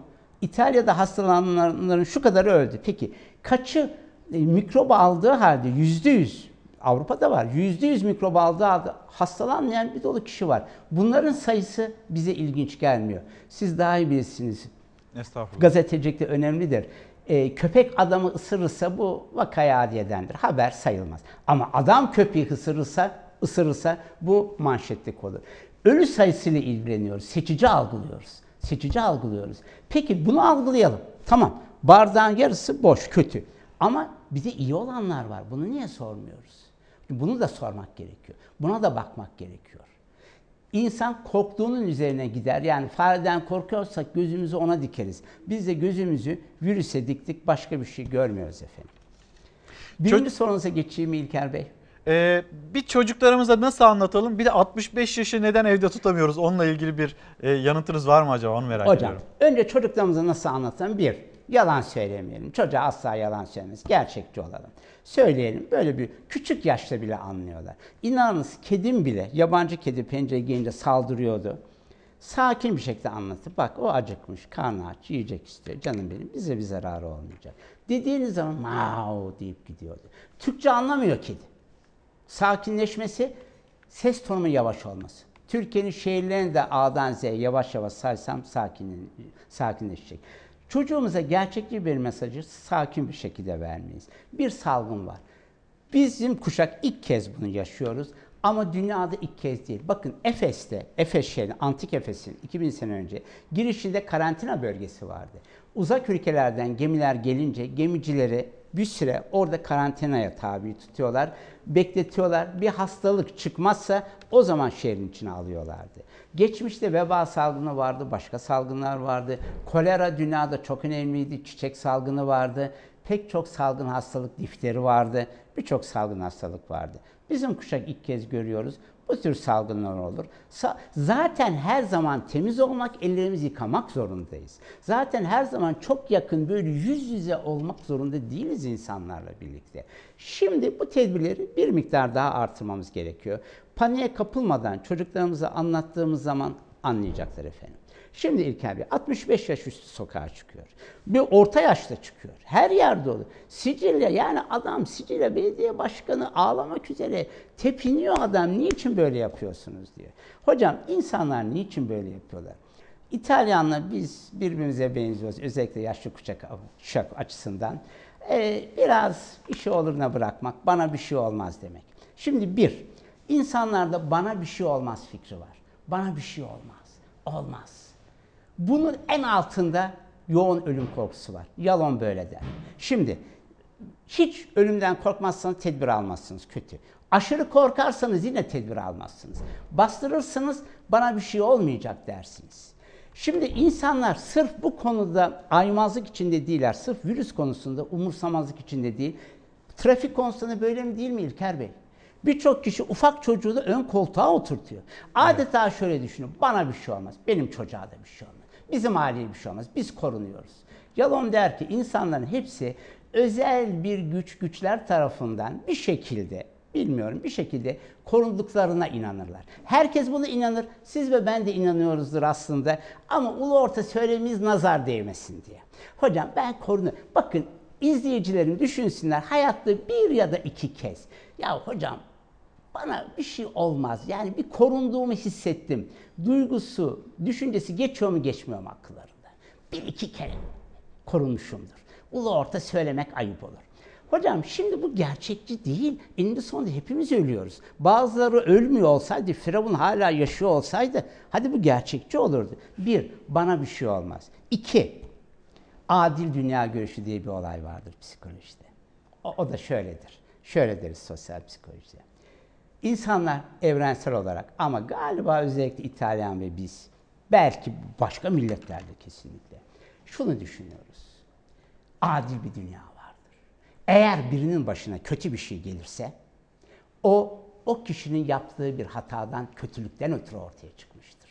Ben iyi insanım, çok iyi bir insanım, kötü bir şey yapmıyorum, bana olmaz. Bu gerçekçi değil. Böyle bir şey yok. Depremde ufak bebekler ölüyor. Kötü bir şey yaptıkları için mi ölüyorlar? Hocam doğal afetler var dünyada. Doğru. Bir Birçok kişi yaşlı, genci, çocuğu ölüyor. Herkes ölüyor. Hocam sadece günahkarların başına gelmez bu. Herkesin başına gelebilir. Çok ufak bir anımı anlatmak istiyorum. Ee, ilkokuldaydım. Ee, şehir filan söylemiyorum. Yani yer, yıl, yıl önemli değil, ortam önemli değil. Bir ya belki de ortaokuldaydım, bilemiyorum. Ee, şimdi birisi i- şey İzmit Körfezi'nde sürat teknesi almış bir bey. Karısı iki çocuğu uçup giderken çocuk düşmüş oğlu. Hemen adam atlamış tutmuş. Tutmuş suyun üstüne. İyi yüzme biliyor. Ama motoru stop etmediği için motor uçup gitmiş. Fırlayıp gitmiş. Tuttu tuttu bir süre sonra boğuldu adamcağız. Gazete yazıyordu çocuğuyla boğuldu. Sahil muhafaza tekniği kurtarmışlar. Bu bir yerde gazetede okundu. Orada bulunan büyüklerimiz, annem babam da vardı. Bir büyük çok kaygılandı. Onun da çocukları vardı. Çok kaygılandı bence. Dedi ki o adam mutlaka bir günah işlemiştir dedi. Bir şey yapmıştır dedi. O tekniği helal parayla almamıştır. Şimdi burada adi dünya görüşü var. O haram parayla tekne aldı. Ben haram para kazanmıyorum. Kazansam bile onunla tekne almam. Bana bir şey olmaz var. Şunu birçok kişi gözden kaçırdı. Adamın hatası bir, motoru stop etmeyi karısına öğretmemiş. Can yelekleri takmamışlar. Bunlar önemli değil mi? Dördü de ilk kez sürat motoruna biniyorsan can yeleği takarsın. Hocam hiçbir günah olmayabilir adamın. Bakınız adil dünya görüşü bu yaşlarda daha çok. Bir şey musibet beni bulmaz. Halkımızın bir dolu kalıp düşünceleri vardır. En kötüsünden düşünenin başımıza gelmesin derler. Anneler çocuklarını korumaya çalışırlar. Bir kısım da büyüklerimiz bana bir şey olmuyor görüşü içindedirler. Trafikte bir işçi baret takmıyor efendim. Baretini takmıyor. Bin kere söylüyor mühendisi. Anlatıyorlar. Yine takmıyor. Arkasında şu var. Bana bir şey olmaz. Ben korunan bir varlığım. Ben uzun yaşayacağım. Kemerini takmıyor. Sokağa çıkma deniyor. Çıkma deniyor. Gereksizse 40 yaşındaki de çıkmasın. 60'ındaki hiç çıkmasın. Ama bana bir şey olmaz diyoruz. Bir de bir şey var. Ben ölümsüzüm. Buyurun hocam. Ölümsüz olacağım gibi yersiz bir düşünce içindeyizdir. O da şu.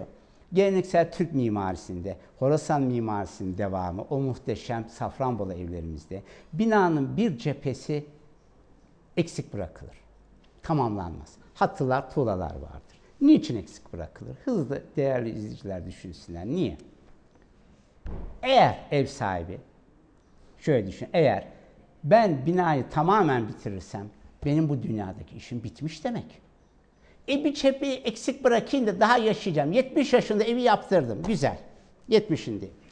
Bir cephe eksik kalsın. Bütün cepheler sıva var, boya badana. Bir cephede sıva yok.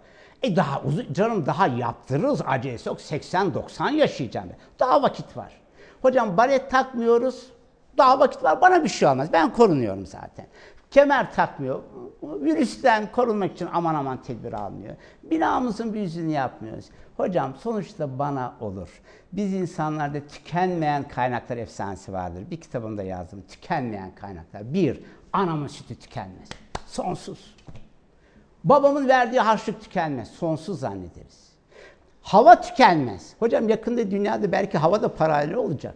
Su tükenmez zannederdik çocukken. Su tükeniyormuş meğerse. Ormanlarımız tükenmez. Hiçbir şey tükenmez. Babam ölmez. Birçok kişi öyle diyor. Benim babam ölmez diyor. Bir gün anamız babamız ölünce ooo deriz. Demek benim babam da ölüyormuş. Hocam tükenmeyen kaynakların bilse benim hayatım tükenmez, bitmez. Bit, yani bitmez. Ben uzun yaşayacağım. Onun için tedbire gerek yok. Niye kendimi sıkayım? Ahiretliklerle çıkayım, pakla görüşelim canım. Hocam sonunda tükenmeyen kaynakları bir efsane yoktur. Mısır piramidi sanırım büyük piramit. Bin yılda bir metre boyu kısalıyor rüzgardan. Bir metre. Hocam bu gidişle bir gün rüzgardan bitecek o piramit. Hiçbir şey sonsuz değildir. Hiçbir şey namütenahi yaşamaz. Büyüklerimizin ifadesiyle söyleyeyim. Hiçbir şey sonsuz değildir. Tedbirimizi alıyor. Diyelim ki yaşlıyım, farz edelim. 70 yaş, 80 yaşındayım. Ölümden korkmuyorum farz edelim. Bu mikrobu alıp yakınlarıma taşımaktan korkmalıyım en azından. Onların ne suçu ne? Orta yaşındayken de belki yarın bir şey olacak. Hocam bana bir şey olmaz ama çevremde hiç kişiye bir şey olmaz. Bu gerçekçi bir düşünce değil. Değerli izleyiciler bunu umarım dikkate alırlar efendim. Hocam çok çok çok teşekkür ederiz. Buyurun hocam. Yani soluksuz dinledik sizi. Eksik olmayın. Sağ olun sizi yorduk. Ama çok önemliydi. Bir yani bilime başka bir yere yaslanamayız. Bilime, bilgeliğe kuşkusuz Ee, ve sizin gibi değerli hocalara e, yaslanmamız ve sizlerden görüş almamız gerekiyor. Çok sağ olunuz. Ve şimdi e, Üstün Hocam, Dökmen bir hocamıza teşekkürlerimizi iletiyoruz.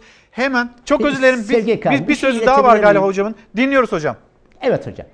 Hocam e, bugün 11.30'da TL1'de olacağım daha uzun bir süre. İkincisi İstanbul'umuz işgal altındayken esnaf vitrinlere bir tabela asmış yaygın olarak.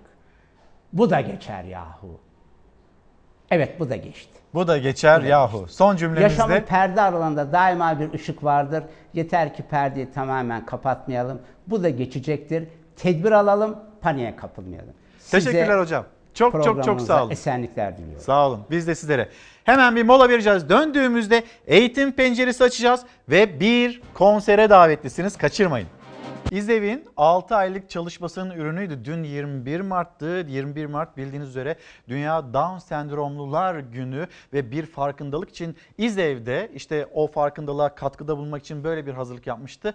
Dün paylaşamadık ama unutulsun istemiyoruz. Bütün bu gündem içinde ne olur unutulmasın özel çocuklarınız ve yine Down Sendromu Derneği onlardan gelen bir kutu vardı. Birazcık gösterebildim. İşte bu çoraplar ve bir de cam kaplumbağa Down sendromlu gençler bu kutuyu sizin için hazırladılar ve bize gönderdiler. Çok sağ olsunlar. Sen de hemen farklı renk çoraplarını giy. Rengimiz belli olsun. Etiketleri de bu şekildeydi. İşte hemen çoraplarımızda böyle gösterelim. Sağ olun. Bizler de bu farkındalığa kuşkunuz olmasın katkımız olacak. Katılacağız. Şimdi devam ediyoruz. Hani e, birazcık böyle detaylandırmaya çalıştım. E, infaz paketi Cumhur İttifakı'nda bir anlaşma var. Muhalefetin ne diyeceği merak ediliyor.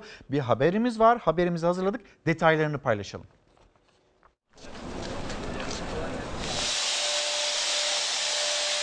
Covid-19 salgını ve kapasitesi 100 binin üzerinde cezaevlerindeki doluluk. Cumhurbaşkanı Erdoğan'ın talimatıyla çalışması hızlanmıştı. İnfaz paketi için AK Parti ve MHP anlaştı. Cezalarda indirim yapan 3. yargı paketinin detaylarını Habertürk gazetesinden Muharrem Sarıkaya yazdı. Terör suçları, örgütlü terör suçları, kasten adam öldürme, cinsel istismar, soykırım suçları, kadına ve çocuğa şiddet gibi insanlığa karşı işlenen suçlar, anayasal düzeni ortadan kaldırmaya yönelik suçlar, Atatürk aleyhine işlenen suçlar kapsam dışı kalacak. Örgüt lideri olmamak kaydıyla 60 yaşından büyük hasta her mahkum denetimli serbestlikten yararlanacak ve 4 yıl olarak uygulanacak. Yargılamada reform yapılarak evde infaz uygulanmasına geçilecek. Yaşlılarla hamileler cezalarını evde çekebilecek. Terör suçlarını övme suçuna ilişkin cezaların temize götürülmesine olanak sağlayan düzenleme pakette yok. Düzenlemede milat 1 Mart 2020 tarihi olacak. Bu tarihten önceki suçlarda infaz kurumunda geçirilmesi gereken süreden 1 bölü 2 oranında indirim yapılacak. Denetimli serbestlik bir defaya mahsus 3 yıl uygulanacak. Örneğin 1 Mart 2020 öncesi hüküm almış kişinin infaz kurumunda geçirmesi gereken süre 6 yılsa cezası önce yarıya indirilip 3 yıla düşürülecek. 3 yılda denetimli serbestlikten yararlanacağı için hapisten salınacak. Bu kişi 1 Mart 2020'den sonra hüküm almışsa 6 yıl yarıya inecek. Kalan 3 yılın 5'te biri olan 7 ay 6 gün denetimli serbestlik olarak inecek. 2 yıl 4 ay 24 gün hapis yatacak. Gazeteci Muharrem Sarıkaya'nın haberine göre uyuşturucu kullanma ve bulundurmayla uyuşturucu veya uyarıcı madde imal ve ticaret suçu da kapsam içine alındı. Muhalefet yeni bir düzenleme için yeşil ışık yakmıştı. Ama infaz yasasının bu haline ne diyecek? Şimdi merak edilen bu. Hızlı hızlı devam edelim yeni günün sıcak haberleriyle ve hayatımıza giren yeni yasaklarla. Koronavirüsle mücadele için ardı ardına yağdı yasaklar. 65 yaş üstüne sokağa çıkma yasağı getiren genelge. Kuaförleri, lokantaları, her türlü uyarıya rağmen devam edilen asker uğurlamalarını es geçmedi. Üstelik yayınlanan genelgede kurallara uyulmazsa hapis cezası bile var. 65 yaş ve üstü ayrıca kronik rahatsızlığı olan vatandaşlarımızın sokağa çıkma yasağı gelmiştir. Önce rica ardından uyarı işe yaramadı. 65 yaş üstünü evde tutmak için sokağa çıkma yasağı çıkartmakta buldu çareyi bakanlık. Evdeki hayatlarını kolaylaştırmak içinse tüm önlemler alındı. Özellikle tek başına yaşayan ve kronik hastalığı bulunanlar için vali ve kaymakamlıklar bünyesinde yardım ekipleri oluşturulacak. AFAD, Kızılay ve 112, 155, 156 telefonları her türlü acil durum için hazırlıklı olacak. Bir istediğiniz olduğu zaman harfiyen uyuyoruz. aynen bizi daha arıyorsunuz. Buna rağmen yasağa uymayanları ise ceza bekliyor. 392 lira para ve hatta bir yıla kadar hapis cezası alabilirler. Genelgede karantina altındayken kurallara uymayan dışarı çıkmaya çalışanları da 2 aydan 1 yıla kadar hapis cezası var.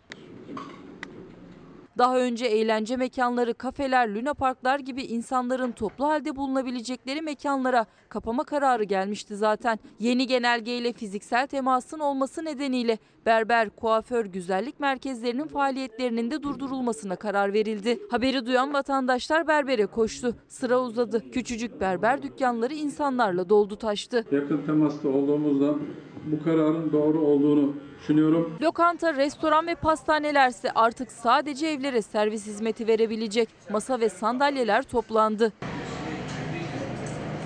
Ve tüm tehlikeler, uyarılar göz ardı edilerek yapılan asker uğurlama törenleri. Halayların çekildiği, onlarca insanın otogarları stadyumları çevirdiği, bırakın evde kalmayı, sosyal mesafe kuralının bile hiçe sayıldığı bu görüntülere de yasak geldi. Bakanlık 81 ilin valiliğine asker uğurlama törenlerinin geçici olarak durdurulması için genelge gönderdi. Törenlerin salgın riskini arttıracağına dikkat çekildi. Genelgeye uymayanlar hakkında idari ve adli işlem yapılması istendi. Asker uğurlamaları, halaylar, şenlikler, düğünler, insanlar geziyor. Ama bir yandan da bizim evde kalmamız gerekiyor. Sokağa çıkmamamız gerekiyor. Sokağa çıkma Türkiye dememiz gerekiyor. Ee, bir yandan da işte çocuklarımız onlar evdeler. Eğitimlerine ara verildi.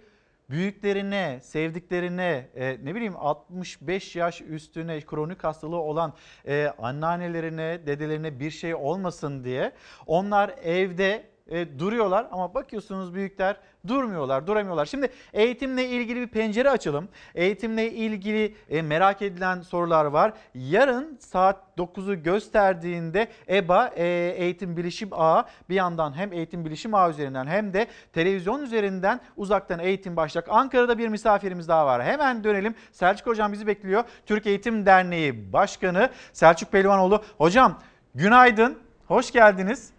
Şimdi e, Günaydın, iyi yayınlar diliyorum. çok sağ olun hocam. Bir haberimiz var. Sayın e, Milli Eğitim Bakanı Ziya Selçuk'un yaptığı açıklamalar ve ondan sonra biraz konuşalım. Bu arada izleyicilerimiz eğitimle ilgili merak ettikleri sorular varsa e, onları da bize yazıp gönderebilirler. Ben de hemen Selçuk hocama bu soruları sorma fırsatını edinmiş olacağım. Hemen bir uzaktan eğitimi detaylarına bakalım.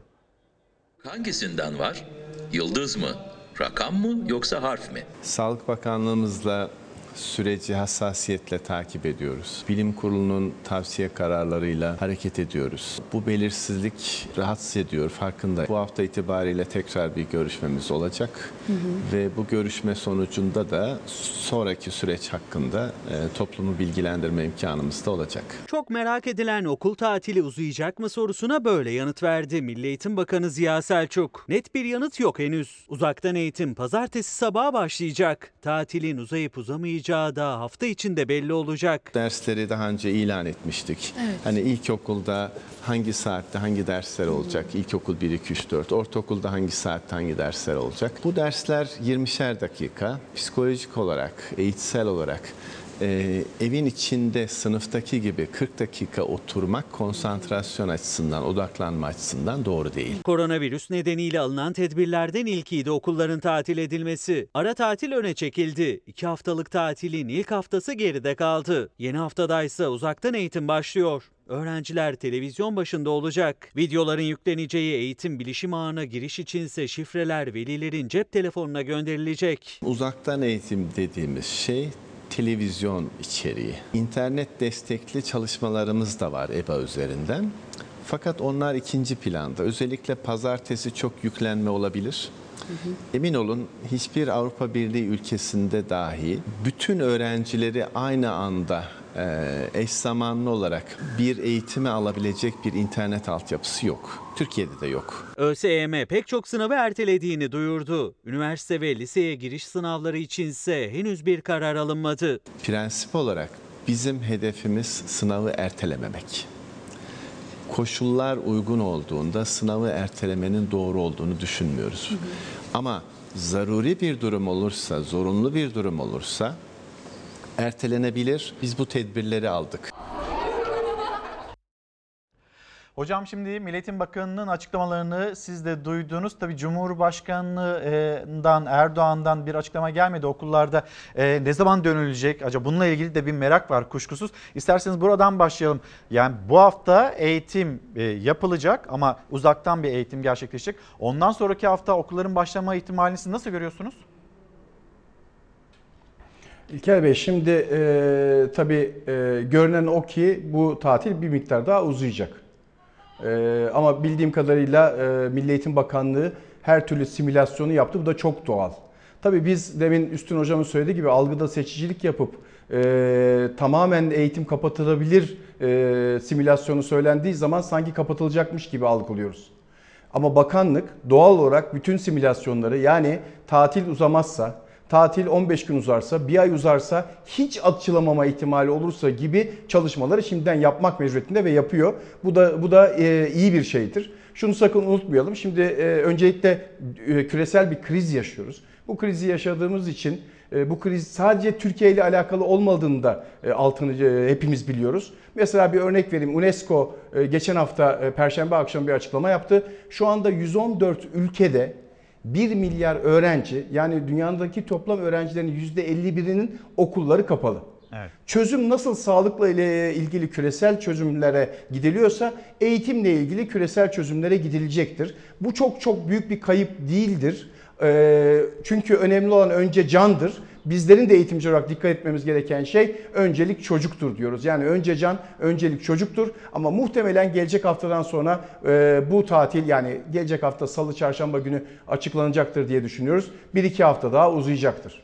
Ya kuşkusuz önceliğimiz çocuklarımız onların tabii eğitimleri eğitimlerini konuşuruz. Bununla ilgili Milli Eğitim Bakanlığı'nın e, çalışması var. İşte EBA biz bunu e, Elazığ depreminden sonra test etmiştik. Fena da bir sonuç vermedi. Ancak orada lokal bir durum vardı. Şimdi bütün Türkiye e, internet üzerinden bu eğitimi alabilecekler mi? Aslında Milli Eğitim Bakanı bununla ilgili bir bilgi veriyor. Yani tamamen bütün eğitim internet ortamından olmayacak değil mi? Asıl hani eğitimin verileceği ana kaynak, ana damarında televizyonlar olduğunu söylemek gerekiyor. Değil mi? Nasıl verilecek bu eğitim? Yani bir kere şunu e, açıkça söyleyelim. Bu sonuçta sınava ve nota dönüşecek bir eğitim değil. Biz yaz aylarının 3 ay olmasına ciddi miktarda endişe duyarız. Niye? Çocuklar okula döndüğü zaman bunlar bir teste tabi tuturlar. Kazanım testine tabi tuturlar. Ve kazanımların çoğu yok olduğu, uzun tatillerde yok olduğu ortaya çıkar. Aslında Türkiye'de tarım toplumuna göre gerçekleştirilmiş olan 3 aylık tatil çok uzun bir tatildir. Şimdi e, buradaki yapılması gereken uzaktan eğitimdeki şey bir bildiği bilgileri unutmaması, iki öğrenmesi gerekenlerle ilgili öğrenebileceği kadar bilginin öğrenciye verilmesi. Şimdi baktığımız zaman burada dikkat ederseniz günde ilkokul ve ortaokullara 20'şer dakikadan 2 ders, e, orta liseye ise 3 ders verilecek. Yani ilkokula 40 dakika bir derslik bir e, günlük e, uzaktan eğitim verilecek. Diğerlerine de 3, 3 derslik bir eğitim verilecek. Burada dikkat edilmesi gereken şey şu. E, pazartesi günü muhtemelen hiçbir dünyanın ülkesinde o e, mümkün değil ama zaten bizimki bir e, ülkelerde de mümkün değil. İnternet çökecek diye biz düşünüyoruz. Fakat ilginç olan İlker Bey, internet e, hizmeti sağlayan firmalar henüz bir açıklama yapmıyorlar. Yani aslında onların üzerinden bu yapılacak. Aslında kamuoyuna bu firmaların bir bilgilendirme yapması lazım. Yani İnternet hazır mısınız e, değil misiniz bu oluşabilecek- altyapıyı bu hani bir hafta bu aradaki e, dinlenme haftası ya da Nisan ayındaki o tatil haftasını biz bu haftaya çektik. Mar- Mart ayı içine çektik. Şimdi burada acaba GSM şirketleri ne yaptılar? Bunu soruyorsunuz değil mi? Evet tabii ki yani ben kamuoyunda bilmiyorum. Belki kaçırmış olabilirim ama e, GSM şirketlerinin hiçbir açıklamasını görmedik. Yani pazartesi günü hem Milli Eğitim Bakanlığı hem özel okullar hem üniversitelerin hepsi uzaktan eğitime geçecekler. Senkron ve asenkron olarak. Bu çok ciddi bir yüklenme. Bunu kaldırabilecek dünyada ülke olduğunu düşünmüyorum ama Türkiye'de bütün ümit ve bütün algı bunun üzerine oturtuluyor. Burada çıkabilecek sorunlarla ilgili GSM firmalarının bugüne kadar bir açıklamasını ben görmedim.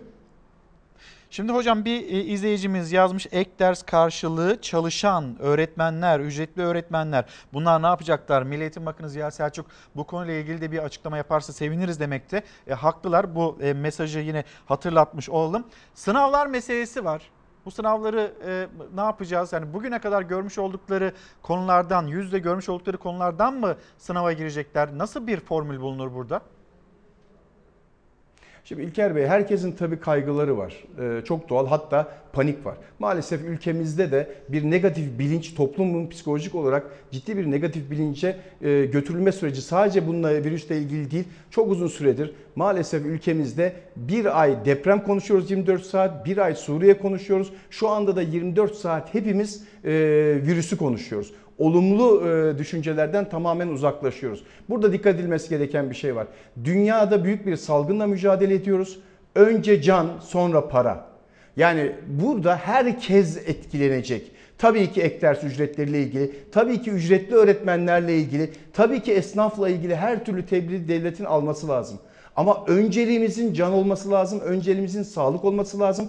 Bunun belli bir sürecinde ciddi ekonomik etkilenmelerin e, çıktılarını zaten göreceğiz. Bunları konuşmak için bana göre erken. Yani e, tabii ki e, herkesin ödeyeceği kredi kartları ve borçları var. Herkesin yaşamını idame etmesiyle ilgili sıkıntıları var. Ama acil olarak birkaç haftalık süreçte belki bir aylık süreçte yapmamız gereken tüm konsantrasyonumuz sağlıkla ilgili olmalı. Bu arada da devlet alabileceği her türlü tedbiri alıp bunların ötelenmesiyle ilgili imkanı olmayan vatandaşlarımıza destek olmayla ilgili mali destekleri sağlamak mecburiyetindedir diye düşünüyorum. Ee, şeye gelince ikinci sorunuza e, gelince e, onu tekrar bir ede, tekrar edebilir misiniz lütfen? Şimdi hocam e, o soruya tekrar döneceğim ama hani eko, işin ekonomi boyutunu bir izleyicimiz açtı. Oradan devam edelim. Ben de bu arada izleyicilerimizden gelecek olan diğer sorulara bakayım. Şu faturalar meselesi hani bu geçim meselesi tamam öncelik can ama aynı zamanda bu geçimle ilgili hani alınan tedbirler e, vatandaş da kendine dair bir şeyler görmek istiyor. Bununla ilgili muhalefetin eleştirileri var. Bir haberimiz var paylaşalım öyle devam edelim. Çalışanlar için para alamadıktan sonra nasıl ödeyeceğiz faturalarını? İndirim de olabilir, para desteği de yapabilir. Hane halkının bir gün bile çalışma olmadan evde beklemesi bırakın 3 haftayı belki de birkaç ayı bütçeye veya olmayan bütçeye ek olarak bir yük getirecektir. Aslında yük de değil tamamen bir yıkım getirecektir. Faturalarla ilgili. Yani bu bakılabilir. Şu anda bu gündemimizde tabii ki yoktu. Hazine ve Maliye Bakanı Berat Albayrak henüz gündeme gelmediğini söyledi ama tüketici kara kara şu süreçte faturalarını nasıl ödeyeceğini düşünüyor. Çalışanların bir kısmı ya işten çıkarılıyor ya da ücretsiz izne ayrılıyor. Beklenti doğalgaza, elektriğe indirim. Fatura özelinde de mutlaka bir indirim olması lazım yani. Onun devlet tabi gücü nispetinde %20, %30 oranında bir indirim olursa bir şekilde ödemeler gerçekleşebilir. Aksamalar da azalır. Koronavirüs nedeniyle birçok kişi önlem olarak evinden çıkmıyor. Durum böyle olunca tüketim artıyor. Bu da faturalara yansıdı ve yansımaya da devam edecek. Tüketicinin beklentisi ise bütçesi daha çok sarsılmasın diye faturalarda bir indirime gidilmesi. İndirim yapılıp ötelenmesinde e, kesinlikle fayda var. Evde kalma süresinin artması, faturalarında yükselmesi demek. Ancak gelir artmak bir yana bazı hanelerde azalıyor. Hazine Bakanı faturalara yönelik bir düzenlemenin gündemlerinde olmadığını söyledi. Enerji Bakanı Fatih Dönmezse tüketiciyi evden çıkmadan nasıl fatura ödeneceğini tarif etti. Global piyasadaki fiyatların çok üstünde bir bedel ödüyoruz biz. Bakanlığın ya da karar vericilerin enerji fiyatları veya faturaları konusunda katı tutumundan öncelikle vazgeçmesi en azından küresel fiyat seviyesinde faturalara yansıtılması gerekir. Zaten pahalıya tüketiliyor doğalgaz ve elektrik Türkiye'de. Uzmanların ilk önerisi fiyatların aşağıya çekilmesi. İkinci öneri ise su faturasında olduğu gibi doğalgaz ve elektrik faturalarında da borca karşılık yaptırım uygulanmaması. Diyelim ki faturalarda bir indirim olmadı. Ödeyemeyecek güçte olan hane halkının fatura, faturalarının izlenmemesi ve onlara baskı yapılmaması en azından 5-6 ay. Ekonomi uzmanı Profesör Doktor Veysel Ulusoy'a göre faturalar için hızla tedbir alınamamasının bir sebebi de özelleştirmeler. Devletin e, bir kenara atılıp firmaları özelleştirmek, fabrikaları özelleştirmek, piyasayı satmak bize bugünlerde herhalde kendini hissettiren en büyük olgu. Şimdi vatandaşlar soruyor bu senenin bu senenin kaybını nasıl e, engelleyebiliriz diye. Sorulardan bir tanesi bu hocam. Aynı zamanda üniversitelerde vize ve finaller uzaktan sistemle mi yapılacak? Bu sağlıklı olur mu acaba? Bir başka soru böyle isterseniz soru soru gidelim. Ne dersiniz? Tabii ki. Şimdi e, önce isterseniz sınavlar meselesine e, gelelim. Bir, Uzaktan eğitim evet dünyada gelişen aslında Türk toplumuna e, ne kadar yatkın tartışılır çünkü biz kinestatik bir toplumuz. Evet temizlik e, inancımız gereği diğer ülkelerden çok daha ileride ama biz fazla birbirimize sarılan dokunan bir toplumuz. Belki bu virüsteki en büyük risklerimizden e, bir tanesi bu. Sınavlar noktasına baktığımız zaman uzaktan eğitimin sınavları ya toplu yapılır ya da internet üzerinden de yapılıyorsa toplu merkezlerde yapılır. Yani bu uzaktan eğitimin şu anda bir sınava dönüşmesi mümkün değil. Daha doğrusu nota dönüştürülecek bir sınava dönüştürmesi mümkün değil. EBA sisteminde de bütün sistemlerde de üniversitelerde de sınavlar ve ödevler verilecek öğrencilere. Yani bu aldıkları eğitimin sonucunda sınavlar verilecek kendilerinin çalışması için ödevler verilecek ve ödevler geri dönüp öğretmenler tarafından hem EBA'da hem üniversitelerde bunlar e, tartışılacak, e, bunlar tekrar gözden geçirilecek. Ama bu bir nota dönüşmeyecek. Onun için Sayın Bakanımız dedi ki eğer bir sınav yapılacaksa bugüne kadar yüz yüze gördüklerinden yapılacak dedi. Bu simülasyonlar eğer çok süre uzarsa diye geçerli olan bir şey. İkinci bir mesele var. Tabii Türkiye'de yıllardır mücadele ettiğimiz bir türlü çözemediğimiz sıralama sınavı. Yani hem milletin cebine hem ruhuna dokunmuş olan liseye geçiş ve üniversiteye giriş e, sınavlarıyla ilgili. E, öğrencilerimiz şunu sakın unutmasınlar. Bu bir sıralama sınavı olduğu için bir yarış. Yarış olduğu için kendi dezavantaj yani bu virüsten dolayı, süreçten dolayı dezavantajları diğer öğrenciler de yaşıyorlar. Bu sınav uzatılacak mı uzatılmayacak mı e, noktasına geldiğimiz zaman bunun için biraz daha beklememiz lazım. Belki 2 hafta 3 hafta beklememiz gerekiyor ama muhtemelen bir sürelik bunun e, yani bir süre daha geç de olsa bu sınavın yapılacağını bugün için e, düşünüyoruz. Şunu E- sakın unutmayalım özellikle 11 ve 12. sınıftaki öğrenciler için söyleyeyim. EBA'da açacakları 11 ve 12. sınıf e, en iyi hocalardan e, tarafından anlatılmış dersler ve tercih ettikleri ettikleri üniversitelere göre de çıkacak kendilerine akıllı robotlar tarafından sınavlar çok geliştirilmiş bir sistemdir. Milli Eğitim Bakanlığı okulların arasındaki adaletsizliği engellemek için bunun üzerine çok uzun zamandır yani epeydir çalışıyordu ve bu bugün kriz anında bizim için büyük bir avantaja dönüştü. Eğer onu disiplinli yaparlarsa 11 ve 12. sınıftaki çocuklar emin olun hiçbir kursa ihtiyaçları olmaz. Ama tabii disiplinli bir şekilde yapmaları gerekir diye düşünüyorum. Burada öğrencilerimiz için kuşkusuz bir kez daha söyleyelim. Onların hayatları, onların canları, onlara e, onların böyle e, kıllarına bir zarar gelmemesi. Siz de bunun hatırlatmasını e, yapıyorsunuz. Aynı zamanda bir izleyicimiz de soruyor hocam. Bu da isterseniz son sorum olsun size. Şimdi arada bir kayıp var, yaşanılan bir kayıp var. Acaba yaz aylarında biz okula gidecek miyiz diye soran izleyicilerimiz var. İlker Bey, şu anda sürecin ne olacağını hiç kimse bilmiyor.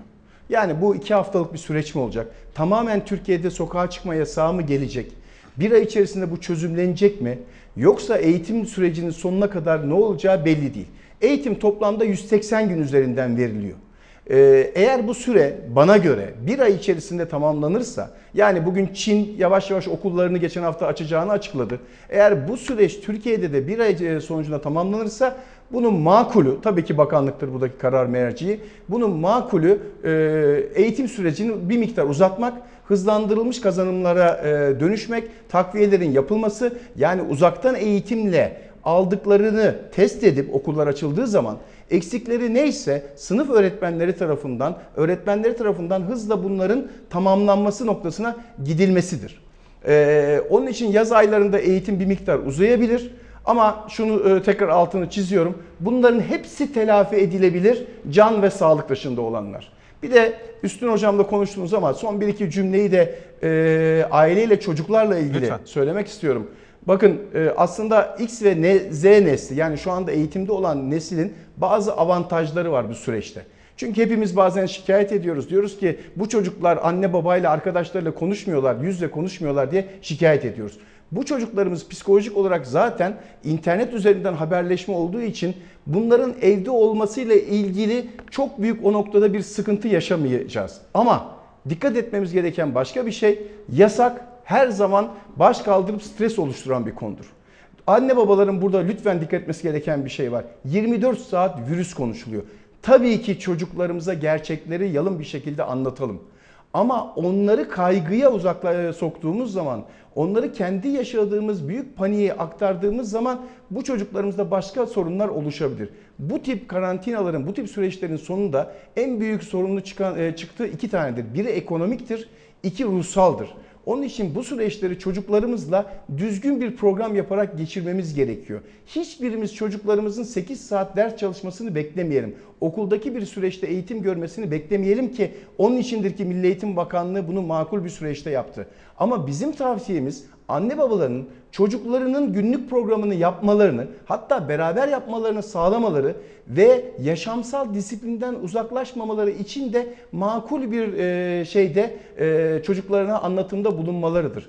Aksi takdirde e, stresin nasıl çıkacağı, hangi çocukta nasıl geri çıkacağını çözemeyiz ve arkadaşlarıyla internet üzerinden yapacakları sohbetlerde daha anlayışlı davranmamız gerekir diye düşünüyorum. Hocam çok ama çok teşekkür ederiz. Selçuk Pehlivanoğlu ile konuştuk Türk Eğitim Derneği Başkanı. Şimdi yine hayatımızın içinde, merkezinde hani sürekli işte sabuna dokunacağız, suya dokunacağız, hijyen diyoruz ya. İşte o hijyeni yakalayamayan, sağlayamayan vatandaşlarımız var. Hemen bir gidelim onların yaşadığı problemi aktaralım.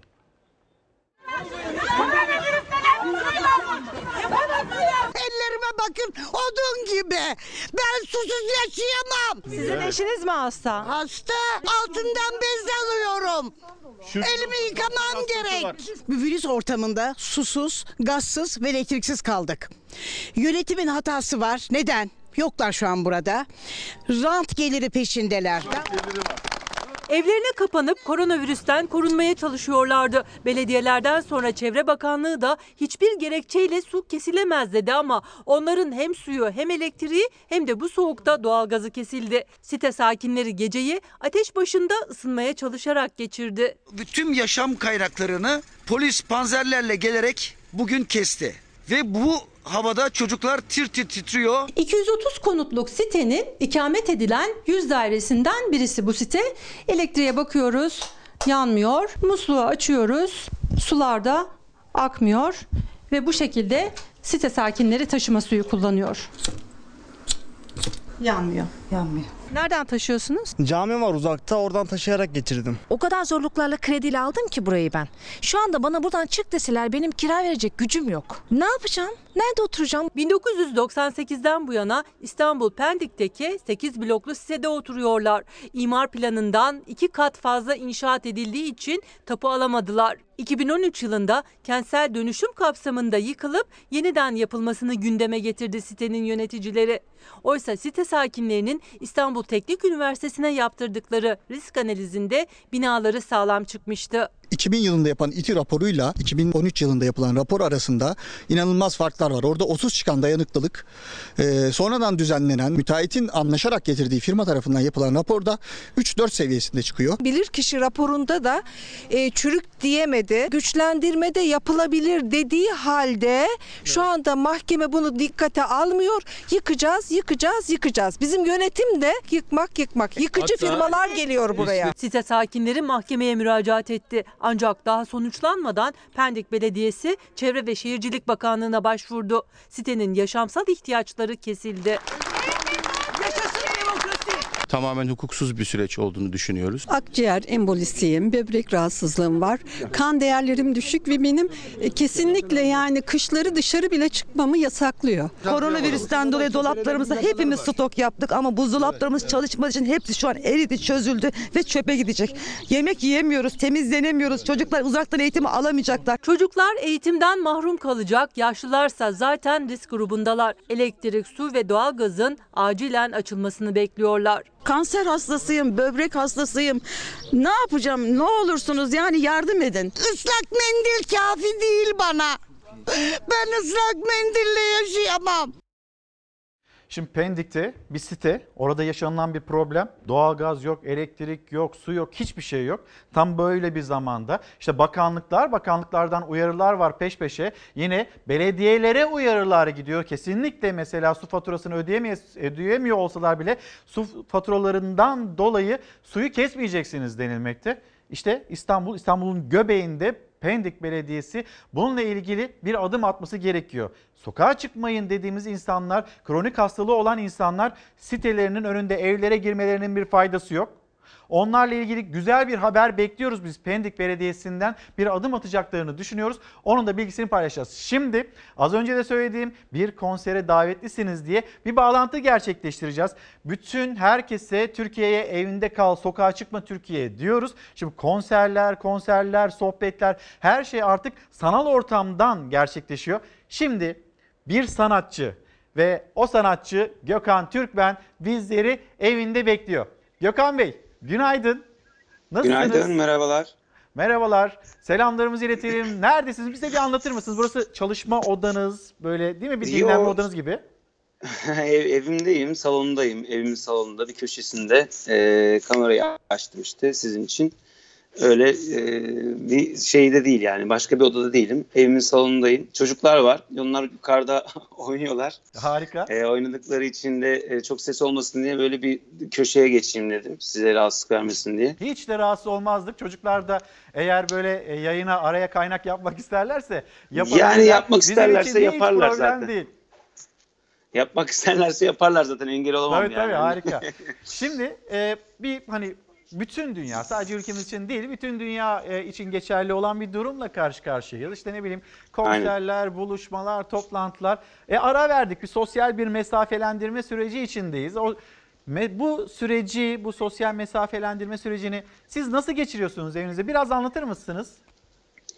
Yani şöyle biz tesadüfen aslında bu salgın mevzuları çok böyle e, çıkmadan e, konserlere başlamıştık aslında. Kendi stüdyomuzda canlı e, GTR Live'ın e, konserlerine başlamıştık. Üç tane de yapmıştık hatta. Aha. E, sonra tabii ki birazcık mevzu ciddileşince, evde kalmamız gerekince e, evden bunu e, yapmaya devam edelim diye düşünmeye başladık.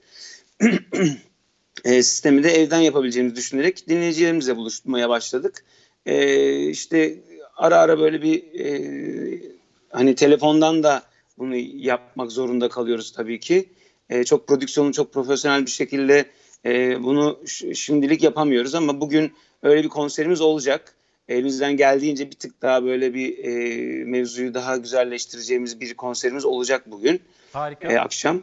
E, onun dışında dediğim gibi yani e, konserler tabii ki ya bu mevzu aslında birazcık e, hepimizin tedbirli olması, bilinçli olması gereken bir mevzu. Belki de birazcık bazı şeylerin değerini anlamamız gerektiği bir mevzu bence.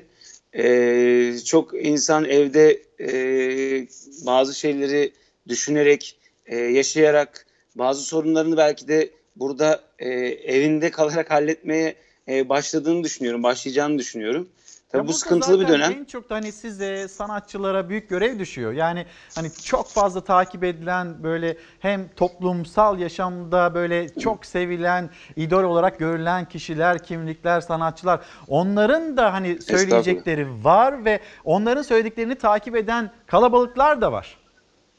Ya tabii ki yani e, biz e, genel olarak toplumda tabii ki e, örnek olan insanlar oluyoruz ve her hareketimiz, her lafımız, her yaptığımız bir şey öncü olabiliyor, ters tepebiliyor, e, tepki alabiliyor. E, o yüzden de bu pozitif ve negatif tepki de olabiliyor tabii ki. O yüzden de dikkat etmemiz gerekiyor tabii ki. Yap- Yani bir şey yaparken, bir şey sunarken, e, bir şeye hamle yaptığımız zaman bunu birazcık düşünmemiz de gerekiyor. E, gideceği yeri düşünmemiz gerekiyor. E, gençleri düşünmemiz gerekiyor, çocukları düşünmemiz gerekiyor. Yanlış bir şey yapmamamız gerekiyor tabii ki bunun için.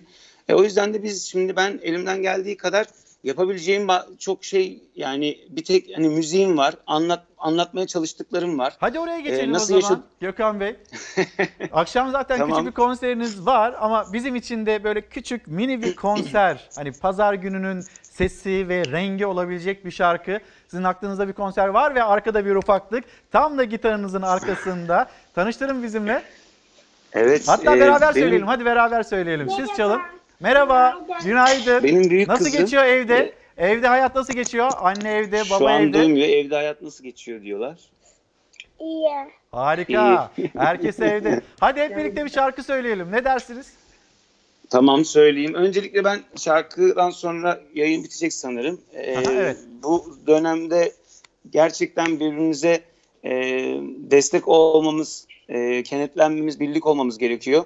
Evde kalmamız gerekiyor. Bu işin belki ciddiyetine Harika. çok varamadık ama e, sanırım gidişatımız e, psikolojimizi bozmamamız gerekiyor. Ama gidişatımız hani, iyi gözükmüyor birazcık. O yüzden de dikkat etmemiz gerekiyor. Sadece kendi sağlığımız için değil, Üstün Hoca'nın dediği gibi e, izledim, e, çok da güzel konuştu.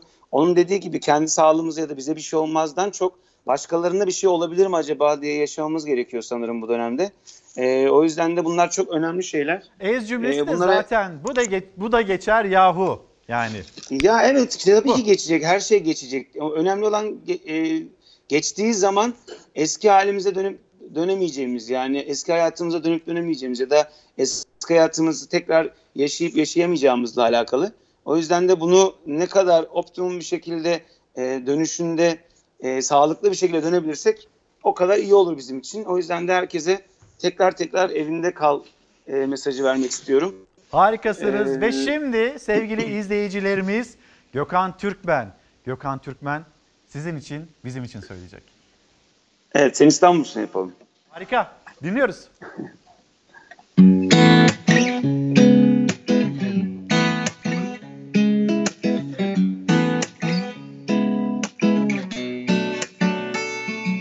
Köşedeki çiçekçi seni sordu bu sabah. Burada yok dedim selam söyledi tazeymiş gülleri Yokluğum gibi Yürüdüm biraz seni düşledim umudumu Senle süsledim ne dar sokaklar ne boş duraklar. Seni unutmama yardım etti Senin küçük bir elveden böyle büyük bir aşkı bitirebilir. Ne sanıyorsun? Bazen bir kaldırım taşı, bazen bir sokak çalgıcısı ya. Sen İstanbul'sun. Senin küçük bir elveden böyle büyük bir aşkı bitirebilir ne sanıyorsun? Bazen kanlıca sahili, bazen yalnız kız kulesi. Yani sen İstanbul'sun. Köşedeki çiçekçi seni sordu sabah. Burada yok dedim selam söyledi tazeymiş. Yokluğun Yürüdüm biraz seni düşledim umudumu Senle süsledim ne dar sokaklar ne boş duraklar Seni unutmama yardım etti Senin küçük bir elveden böyle büyük bir aşk bitirebilir mi? Ne sanıyorsun? Bazen bir kaldırım taşı, bazen bir sokak çalgıcısı yani. Sen İstanbul'sun. Senin küçük bir elveden böyle büyük bir aşk bitirebilir Ne sanıyorsun? Bazen kanlıca sahili, bazen yalnız kız kulesi Yani sen İstanbul'sun. Gökhan Herkese Türkmen, çok teşekkür çok, ediyorum. Çok, çok Bu teşekkür arada- ediyoruz. Bu arada son bir şey söylemek istiyorum. Buyurun. Tüm sağlık çalışanlarına, tüm market çalışanlara ve lojistik firmalarına, tüm kamu çalışanları ve güvenlik personeline hepsine bizi e, bu haberleri taşıyan sizlere bu arada. Çok sağ olun. Çok Çok, çok, sağ olun. teşekkür çok ediyoruz. E, çok önemli bir şey yapıyorsunuz. Bravo. Bu Biz dönemi inşallah güzel geçiririz. Sizi Herkese ve emeği geçen herkesi alkışlıyoruz. Sağ olun. Teşekkürler. Şimdi efendim bir mola vereceğiz. Döneceğiz. Efendim bir kez daha günaydınlarımızı iletelim. Artık Çalar Saat hafta sonuna nokta koymak için karşınızdayız. Her zamanki gibi, her zamanki gibi teşekkürümüz sizlere.